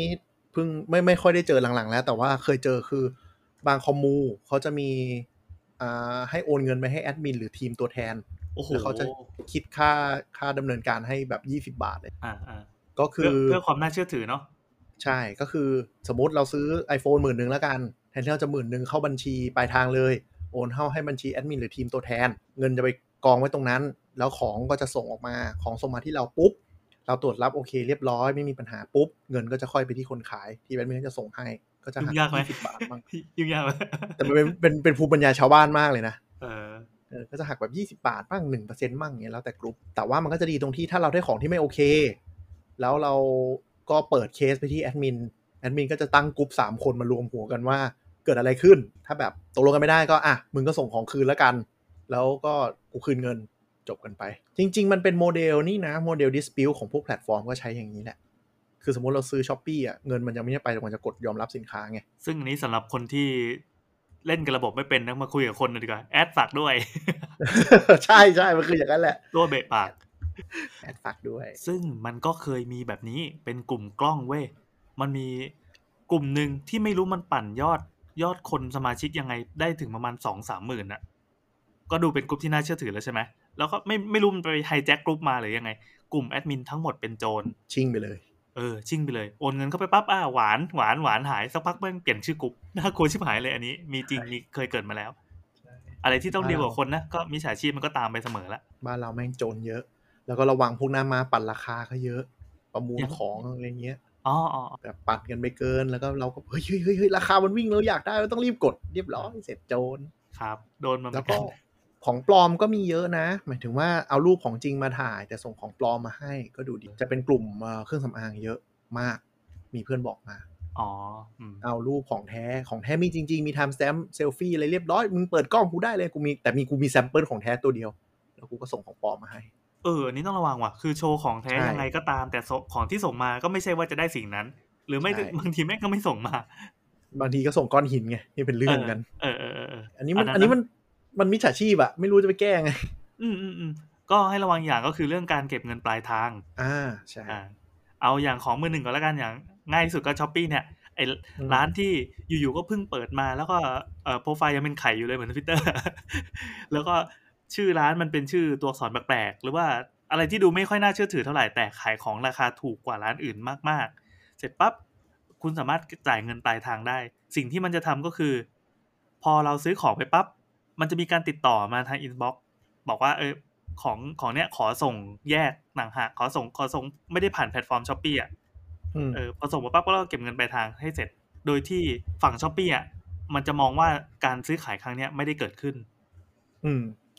มันเหมือนไปอิงแพลตฟอร์ม Shopee เพื่อเอาของมาโชว์มาวางในตลาดเฉยๆแต่มาแอบลักลอบซื้อกันข้างนอกแบบเนี้ยระบบไม่รับผิดชอบใดทั้งสิ้นแล้วของที่ส่งมาสั่ง iPhone ไปมันอาจจะมาเป็นก้อนหินแต่เก็บเงินปลายทางไปเรียบร้อยแล้วเราก็จ่ายกับพนักงานอะไรไปเรียบร้อยแล้วก็ไม่มีการสามารถไม่ตามตัวไม่ได้อะแม่งก็ปิดร้านหนีไปแล้วอะไรเงี้ยร้าน Shopee หลายร้านชอบก๊อปรูปชาวบ้านมาขายด้วยแล้วหลังๆเนียนขนาดแบบเอาโลโก้ร้านตัวเองไปแปะทับโลโก้ร้านคนอื่นมันมีอย่างงี้ก๊อปมาทั้งหมดพร้อมแบรนดิ้งแล้วก็แบบคือเราก็ไม่รู้ว่าคือมีร้านเพื่อนเจอแล้วก็แบบมีไม่ได้โดนก๊อปแบบ1ครั้งเนาะโดนก๊อปแบบ 3-4 ล้านที่ก๊อป product ไปขายแล้วเขาก็บวกราคานั้นซึ่งเราก็ไม่รู้ว่าเกิดอะไรขึ้นหรือว่าเผื่อคนงงหรืออะไรซื้อไปอะไรอย่างนี้หรือเปล่าเราก็ไม่รู้นะใช่ๆบางร้านไม่โจรด้วยนะเราเคยดูเรตติ้งโอเคส่งของจริงแต่ก็คือเอาคอนเทนต์ร้านคนอื่นไปขายแพงขึ้นคือบางทีคนเซิร์ชอาจจะไม่ได้ดูดีพออะไรเงี้ยแล้วเราเข้าใจว่าโมเดลเขาก็คือมีคนกดซื้อร้านเขาก็ไปซื้อร้านที่ถูกกว่าแล้วดรอปชิปตรงไปที่ตรงนู้นดีเขาก็กินส่วนต่างฟรีๆผิดไหมก็ไม่ผิดหรอกไม่ผิดหรอกก็ไม่ผิดอะแต่แบบก็ระวังไว้แล้วกันเวลาดูแบบเซิร์ชดีๆอะไรเงี้ยแต่รีพอร์ตได้นะคือถ้าคุณไม่คือเจ้าของคอนเทนต์คือมันจะเหมือนมีรีพอร์ตก๊อปคอนเทนต์หรืออะไรประมาณนี้ได้ก็ไปรีพอร์ตร้านคุณจะได้ไม่โดนก๊อปรูปแล้วก็เวลาซื้ออินบ็อกคุยกันเนาะเวลาถ่ายรูปอะก็อย่าให้มันนานเกินแบบหมายถึงว่าเราขอรูปเขาเนี่ยเขาบอกเดี๋ยวเย็นนี้ส่งให้ก็คือเย็นนี้ก็ควรส่งให้แต่ไม่ใช่แบบเดี๋ยวแป๊บนึงนะครับติดนู่นติดนี่ผัดไปวัน2วันเพราะบางทีคือเขากำลังไปคุยกับอีกคนนึงอยู่เพื่อไปขอรูปปลอมมาให้เราใช่แล้วสำคัญดังนั้นสิ่งที่ทำก็คืออย่างที่บอกว่าถ่ายคลิปมาดีที่สุดแล้วก็บอกว่าผมจะขายให้กับคุณเคนผมจะขายให้กับคุณตั้วเท่านั้นส่วนใหญ่บางทีเขาจะไปโกงอีกร้านนึงก็คือใ ให้ไปส่งของแล้วตัวเองก็อมเงินแล้วหายไปเลยจำทริคนี้ได้ไหมที่มันเป็นกรงแบบสามเหลี่ยมต่อเป็นรถไฟอะเราลืมดีเทลไปละที่ก็คุยคนนึงเอาตังค์มาแล้วเอาเป็นเคสก่อนสมมุติว่าเราอยากได้ของชิ้นนึงหรือว่าเราต้องขายวะเราต้องเป็นคนขายก่อนป่าววะส่วนใหญ่เราขาย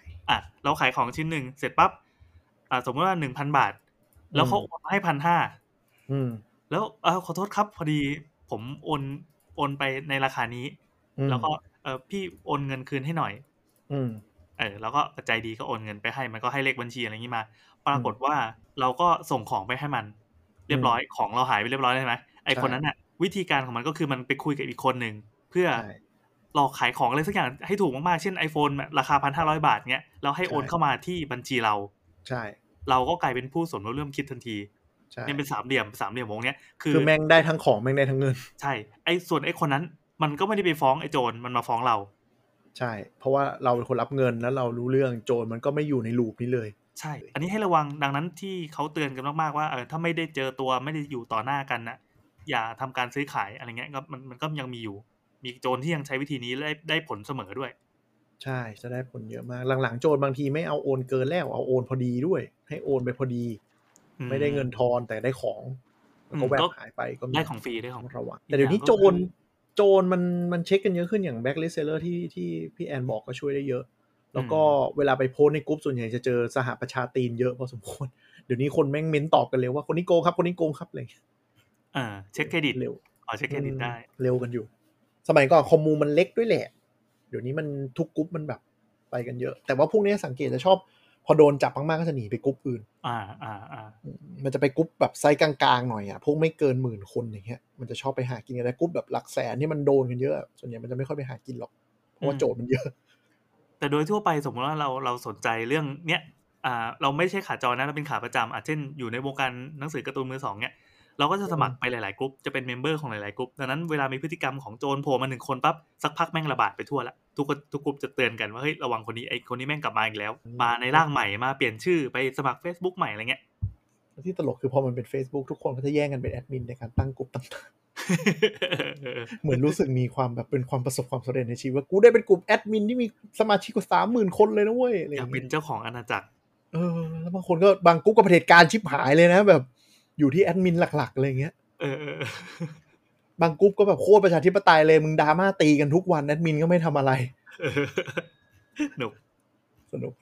เนี่ยมันก็เป็นความสนุกกับการอยู่กับสังคมมนุษย์อะซึ่งเมื่อก่อนมันไปอยู่ในตลาดออฟไลน์ไงเดี๋ยวนี้ก็แค่ออนไลน์ไปอยู่ในคอมมูนิตี้ด้วยกันใช่ๆแต่ว่าจะบอกว่าบางทีการไปเสิร์ชตามเว็บก็ยังเป็นตัวเลือกที่ดีนะเว็บบอร์ดหรือว่าขายดีหรืออะไรเงี้ยก็ยังโอเคบางคนก็ไปโพสต์ไว้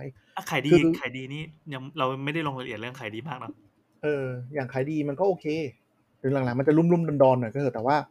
การไปเซิร์ชอะไรพวกนั้นน่ะมันก็ทำให้ระบบ listing ระบบ search ในการกรองมันจะดีกว่า Facebook ส่วนใหญ่ขายดีเนี่ยมันจะเริ่มขยับไปเล่นของใหญ่มากแล้วรถมือ2มอไซค์คอนโดอย่างนั้นเลยมันก็จะสังหาโดยเฉพาะเลยที่เป็นหมวดใหม่ใช่หมวดใหม่ขายดีสังหาอะไรเงี้ยส่วนใหญ่ขายดีจะเป็นของใหญ่พวกนั้นก็จะซอร์ตติ้งง่ายซอร์ตแบรนด์ง่ายซอร์ตราคาซอร์ตปีผลิตง่ายอะไรเงี้ยก็ลองดูมันก็มีถึงแม้คนไปโพสต์บนนั้นบางทีอาจจะไม่ใช่มือสองแท้จากบ้านแต่อาจจะเป็นเอเจนต์หรือว่าเป็นเต็นท์อะไรอย่างเงี้ยก็ได้ของดีๆอยู่เหมือนกันและอาจจะดีกว่า Facebook ด้วยก็ไม่เสียหายไปลองดูได้ก็ยังใช้ได้ดีนะขายดีเราก็ยังดูอยู่เรื่อยๆแล้วเรามีวิธีเช็คเครดิตยังไงขายดีหรอมันมีตัวใหม่ชื่อ LKDPay อะไรไม่รู้สักอย่างอ่ะมันจะมีการันตีด้วยหมายความว่าเอาเงินไป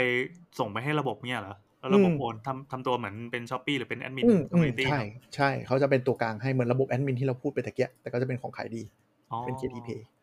อันนี้มันก็เกิดมาเพื่อปกป้องผู้ซื้อเนาะใช่เมื่อก่อนมันไม่มีไงคนมันก็เลยแบบไม่ใช้กันเยอะแต่พอเดี๋ยวนี้มีอะไรแล้วก็ระบบซอร์ตติ้งอะไรเงี้ยมันดีขึ้นคือขายดีเมื่อก่อนคือมันจะแบบถ้าใครเคยใช้เนาะมันจะสากกระเบือยันเรือรบเลยโพสต์หาอะไรก็ได้แต่เดี๋ยวนี้เขาจะแบ่งเป็นกลุ่มแล้วก็มีทีมที่ดูแต่ละกลุ่มชัดเจนกลุ่มแบบขายดีออโต้เป็นมือสองอะไรเงี้ยขายดีบ้านขายดี property อะไรเงี้ยเขาก็จะแบ่งเป็นแบบเว็บย่อยๆๆๆลงไปแล้วก็จะค่อนข้างโอเคแต่ถ้าของพวกอย่างมือถือของตกแต่งบ้านก็ยังเป็นขายดีใหญ่นั่นแสดงว่าเรื่องเครดิตมันเป็นประเด็นสำคัญที่สุดในการซื้อของมือสองคือใช่คล้ายๆว่า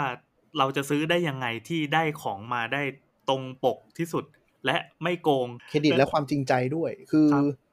คือถ้า to be fair บางทีเราซื้อกับคนเองแล้วไม่ไว้ใจก็อาจจะผ่านตัวกลางที่เขาคัดของมาดีระดับหนึ่งก็โอเคที่แบบเขาเรียกอะไรอะร้านตู้ที่ดูไว้ใจได้หรือว่าเต็นท์รถที่แบบเขาโอเคอะไรอย่างเงี้ยเนาะอย่างถ้าเป็นรถมันก็มีอะไร Toyota ชัวร์อะไรอย่างเงี้ยนะที่เขาดูให้แล้วมีการตรวจสภาพให้ก่อนอย่างเงี้ยมีหลายเจ้าแล้วเดี๋ยวนี้แล้วก็พวก Luxury Brand ค่ะใช่ก็จะช่วยตรวจสอบให้ระดับหนึ่งอันนี้เน้นว่าระดับหนึ่งนะเพราะมันก็มีบางอย่างที่แบบหลุดรอดได้เหมือนกันหรือว่ามือถือเนี่ยเครื่องย้อมเครื่องอะไรพวกนี้มันอาจจะเป็นแบบมืออาชีพนิดนึงก็ต้องระวังแต่ถ้าแมนนวลหน่อยก็คือถ้าเป็นของที่คุณสามารถซื้อบ่อยๆและหมกมุ่นอยู่ในคอมมูนิตี้นี้ได้เช่นอย่างเช่นรองเท้าอย่างเช่นการ์ตูนอย่างของเราเนี่ยคือคนที่ปล่อยของบ่อยๆคนที่ขายบ่อยๆแล้วรู้ว่าซื้อมาปั๊บสักพักนึงใช้เสร็จแล้วก็เบื่อแล้วก็ปล่อยอย่างเงี้ยคบไว้ตามไว้เดี๋ยวสักพักก็จะมีของดีหลุดมาให้คุณไอ้คนนี้แม่งฟอกเงินบ่อยๆแต่ถ้าเป็นคนจู้จี้จุกจิกมากๆก็มีปัญญาเล่นมือหนึ่งเล่นมือหนึ่งไปเลยก็ได้เพื่อความสบายใจเพราะว่ามันถ้าชอบมือหนึ่งก็คือไม่ต้องมาฟังจนถึงตอนนี้ละไปซื้อมือหนึ่งนั่นแรกละใช่ใช่ไม่แต่แบบเมื่อคนแบบอยากมาลองซื้อมือสองอะไรเงี้ยเขาแต่คำว่าแบบมือสองสภาพสวยอะไรเงี้ยเต็มที่มันก็95% คุณจะไป expect ว่าเหมือนมือหนึ่งเลยก็ไม่ได้ไงก็ต้องรู้ว่าไอ้ราคาส่วนต่างมันคือไอ้เปอร์เซ็นต์ที่หายไปใช่ก็ต้องรู้ว่ามันคุ้มค่าหรือเปล่าเราเคยแนะนำเพื่อนไงว่าดูมือสองก็ได้ราคามันหล่นมาเยอะแล้วได้ของสภาพโอเคอะไรเงี้ยซื้อไปแม่งก็บ่นไม่โอเคแบบมีรอยนิ้วมือไอ้สัตว์มันก็ของใช้อยู่แล้วมันมีรอยนิ้วมือแล้วบอกว่าจะเอาอะไรวะอะไรอย่างเงี้ยมันก็มีบางคนเป็นอย่างนั้นเว้ยไม่หรอกคือของจริงของมือหนึ่งอ่ะที่เช็คกันเยอะชิบหายเวลาไปซื้อโฟนเห็นไหมคนแบบนั้นอ่ะแล้วคือคุณ expect ของแบบ 100% จริงๆของมันเลยใช่แต่ว่าคือความต่างคือหมายถึงว่าบางทีเราได้ของสมมติแบบ 90% แต่ว่าเราจ่ายแค่แบบ 70% น่ะใช่อันนี้มันคือความคุ้มค่าเพิ่มมาที่คุณได้นี่แหละเป็นเสน่ห์ของมือสองที่เราหลงไหลนะครับบางครั้งก็ไม่ใช่ของมือสองเราเป็นมือที่8อะไรเงี้ยเป็นของต้องสาวไม่คือแต่ว่ามันไม่ได้มีปัญหามันมีคือถ้าคุณสมประโยชน์กันในการซื้ออ่ะมันโอเคไงก็ว่างั้นเรามีน้องคนหนึ่งเดี๋ยวขอเคสแล้วกันมีน้องคนหนึ่งเว้ยที่เราสนิทด้วยเขาไปเจอรถราคาแม่งถูกเว้ยถูกมากแล้วเป็นรุ่นที่ต้องการแล้วตัวเองกำลังหารถอยู่แล้วสภาพก็ดีสวยมากๆเลยดันไปสนิทกับเขาเรียกอะไรนะขนส่งหรือป่ะที่สามารถเข้าไปเช็คประวัติของรถคันนี้ได้ไปเช็คชนคนตายมาฝั่งข้างหน้านี่คือยุบไปหมดเลยแล้วก็ซ่อมใหม่กริปเนียนกริปโฮใช่ใช่แต่ถ้าไม่ซีเรียสไม่เป็นไรแต่ว่าจริงๆถ้าไม่สนิทก็จะดีกว่าทำไมอ่ะก็ไม่ต้องรับรู้เรื่องนี้ก็ขับเราสบายใจไม่แน่ไงเผื่อมีใครมานั่งข้างไม่ใช่สมมติถ้าคุณเป็นคนไม่มีเซนส์เลยอ่ะแล้วถ้าคุณไม่รู้เรื่องนี้คุณก็จะสบายใจเนาะปะแต่พอคุณรู้ปุ๊บคุณไม่มีทางสบายใจแน่นอนเพราะฉะนั้นคุณก็คือไม่ซื้ออะไรเงี้ยแล้วปล่อยขายราคาตกเลยไม่แต่ว่าถ้าเราไม่รู้บางทีเราก็ไม่รู้ทำไมรถมันแบบเบี้ยวๆเลี้ยวๆแปลกๆอะไรอย่างงี้ว่าซ่อมโชคตั้งงานไม่หายรถกูเคยบี้ไปครึ่งคันเลยคืออาการบางอย่างเนี่ยมันก็จะอาจจะรู้ได้แหละอย่างเช่นแบบคือตั้งศูนย์ยังไงก็ไม่ตรงพวงมาลัยยังไงมันก็ไม่นี่ก็คิดว่าเป็นดีเฟกต์ที่รถไงของเคนว่าไงรู้อะไรวะแต่พวกรถมือสองเนี่ยอันนี้เป็นเทคนิคแล้วกันมันจริงๆมันคุยได้อีกจักรวาลนึงเลยคือบอกว่ารถมือสองอ่ะสภาพสวยมากๆบางทีก็ต้องระวังสวยเกินเนี่ยคือมันผิดปกติเพราะว่ารถมันเป็นของที่มันใช้งานมันเสื่อมง่ายมันมีจุดนู่นจุดนี่อะไรอย่างเงี้ยก็ถามเขาไปตรงๆว่าแบบไปบิ้วมาอะไรอย่างนี้หรือเปล่าอะไรอย่างเงี้ยส่วนใหญ่เขาจะตอบได้คือส่วนใหญ่เขาก็มีแต่งรถแต่งทำภายในอะไรมาอยู่แล้วล่ะแต่บางทีแบบมันเนียนเกินอ่ะก็แสดงว่าบางทีเป็นรถหนักตัดหัวเปลี่ยนมาหรือว่ายกเปลี่ยนทั้งชิ้นอะไรอย่างเงี้ยมันแบบมันดูกริปเกินไปอะไรเงี้ยส่วนใหญ่บางทีเขาเบิกมาเปลี่ยนก็ดีนี่ก็เหมือนมือถือนี่ที่ว่าไปเคลื่อนหน้าจอมันก็แล้วแต่คนไงบางคนก็จะเฮ้ยมึงจะดีเหรอวะรถแม่งโดนอะไรมามั่งอันนี้นาจิตตังเลยอยู่ว่าคุณประเมินเป็นไหมหรือรับได้ไหมบางคนมันรับไม่ได้ไงมือถือเวลาเปลี่ยนส่วนใหญ่มันก็คือทางเครื่องใช่ไหมแต่รถอะเปลี่ยนชิ้นที่รู้สึกเรารู้ว่ามันเสียแน่ๆแล้วเราก็เปลี่ยนทั้งชิ้นที่ไม่รู้มีอีกประมาณนั้นคือแมชชีนมันคอมเพล็กซ์มากหมายถึงว่ามันของเยอะชิ้นเยอะมากแล้วมันประกอบกันแบบยุ่งยากมากๆคือมือถือก็ยุ่งยากแหละแต่ว่ามันยุ่งยากในเลเวลแบบว่ากูโยนทิ้งอ่ะรถมันไม่โยนทิ้งไงอย่างรถอย่างเช่นถ้าตัวโครงมันเบี้ยวอย่างเงี้ยมันไม่รู้เลยจนไปขึ้นเครื่องจิกดึงไงซึ่งมันก็จะเป็นอีกเลเวลนึงถ้าตัวถังมันเริ่มมีปัญหาอะไรอย่างเงี้ยคือรถสมัยเนี้ยอย่างไอตัวโครงสร้างหลักของรถชิ้นในอ่ะมันใช้โลหะหลายชนิดผสมกันในแต่ละจุดยุ่งยากมากๆเหมือนกันถ้ามีอะไรที่มันวันนี้ มานยางพังไม่เสียอะไรเงี้ยคือแต่ละจุดความแข็งความอะไรไม่เหมือนกันอาจจะบิดนิดหน่อยชนอีกครั้งนึงแบบมีปัญหายิบความเครียดมันสะสมไงรถมันไม่เหมือนอย่างอื่นไปหาหมอสิครับไอ้ตะกี้จะพูดนี่ iPhone ตอน iPhone 12 ขายใหม่ๆจำได้เราอะชอบไปอยู่เวลาเราซื้ออะไรเราชอบไปอยู่คอมมูของชิ้นนั้นๆสมมติซื้อ iPad ก็จะไปเข้าซื้อ iPhone ไปเข้าซื้อคอมพิวเตอร์อะไรรุ่นนึงก็ไปเข้าคือ iPhone อะมันเป็นหาไม่รู้ต้องตั้งกรุ๊ปใหม่ทุกปีซึ่งมันจะอยู่กรุ๊ปเดิมก็ได้ฝั่งซัมซุงก็เป็นตั้งรถก็ตั้งนิวแจ๊สทุกปีเป็นเหี้ยอะไรใช่คือแย่งกันด้วยมันไม่หรอกแย่งกันเป็นแอดมินมันมีความสุขไม่หลายกรุ๊ปเนี่ยการได้เป็นหัวหน้าคลับเนี่ยมันมีช่องทางทำเงินเยอะขายเสื้อขายสติ๊กเกอร์ขายแอคเซสซอรี่แอดมินมีของมาฝากแบรนด์ก็จะเข้าทางแอดมินให้ไปช่วยปล่อยได้สปอนเซอร์อะไรอย่างนี้มีเยอะเลยอ๋อเข้าใจแล้วอ่ะทีนี้พอเราเข้าไปกรุ๊ป iPhone 12 เว้ยมันมีดราม่าว่าเครื่องมันแกะไม่สนิทคนที่มันไอ้ประเภทที่แบบต้อง 100% อ่ะมันก็ไปถึงแล้วเอากระดาษไปนั่งสอดขอบจอทุกเครื่องเว้ยอ๋อแบบเฮ้ยอันนี้กระดาษเข้าไปได้ไม่เอาอันนี้กระดาษเข้าไปได้ไม่เอาโจทย์ Apple ประเทศไทยเครื่องไม่บอกว่ายังเปลี่ยนได้แค่2รอบอ่ะไม่ยอมให้เปลี่ยนแล้วคือเมื่อก่อนหลายปีแล้วอ่ะเหมือนจะให้แกะได้3เครื่องตอนนี้เหลือ2โอ้โอเปอเรเตอร์บางทีให้แกะโอเปอเรเตอร์เปลี่ยนได้1รอบถ้าเครื่องที่2ไม่ได้ก็ไม่เอาแล้วจ้าไปเลยจ้าบ๊ายบายใช่ของ Apple Store อย่าเรียกว่าให้เปลี่ยนเลยเปิดมาไม่พอใจต้องทำเรื่องคืนแล้วรูดซื้อเครื่องใหม่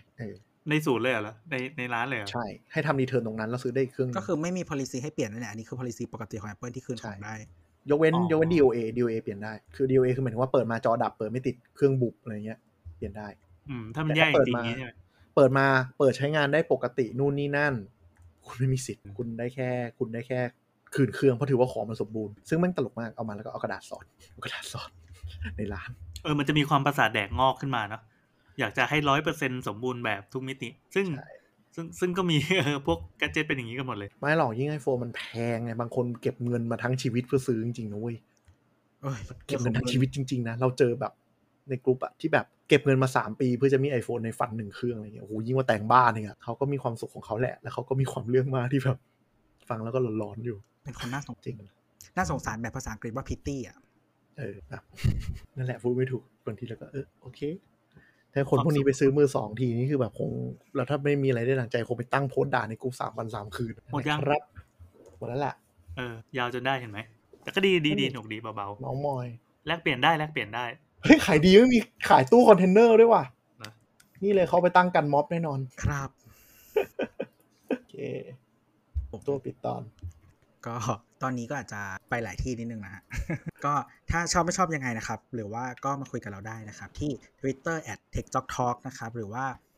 โซเชียล channel ต่างๆของสามโคกเรดิโอนะครับหรือว่า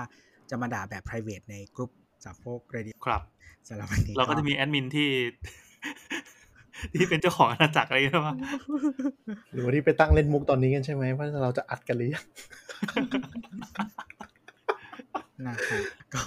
ไปตามกันขอลาไปก่อนสวัสดีครับไปตามอัดเหรออะไรวะ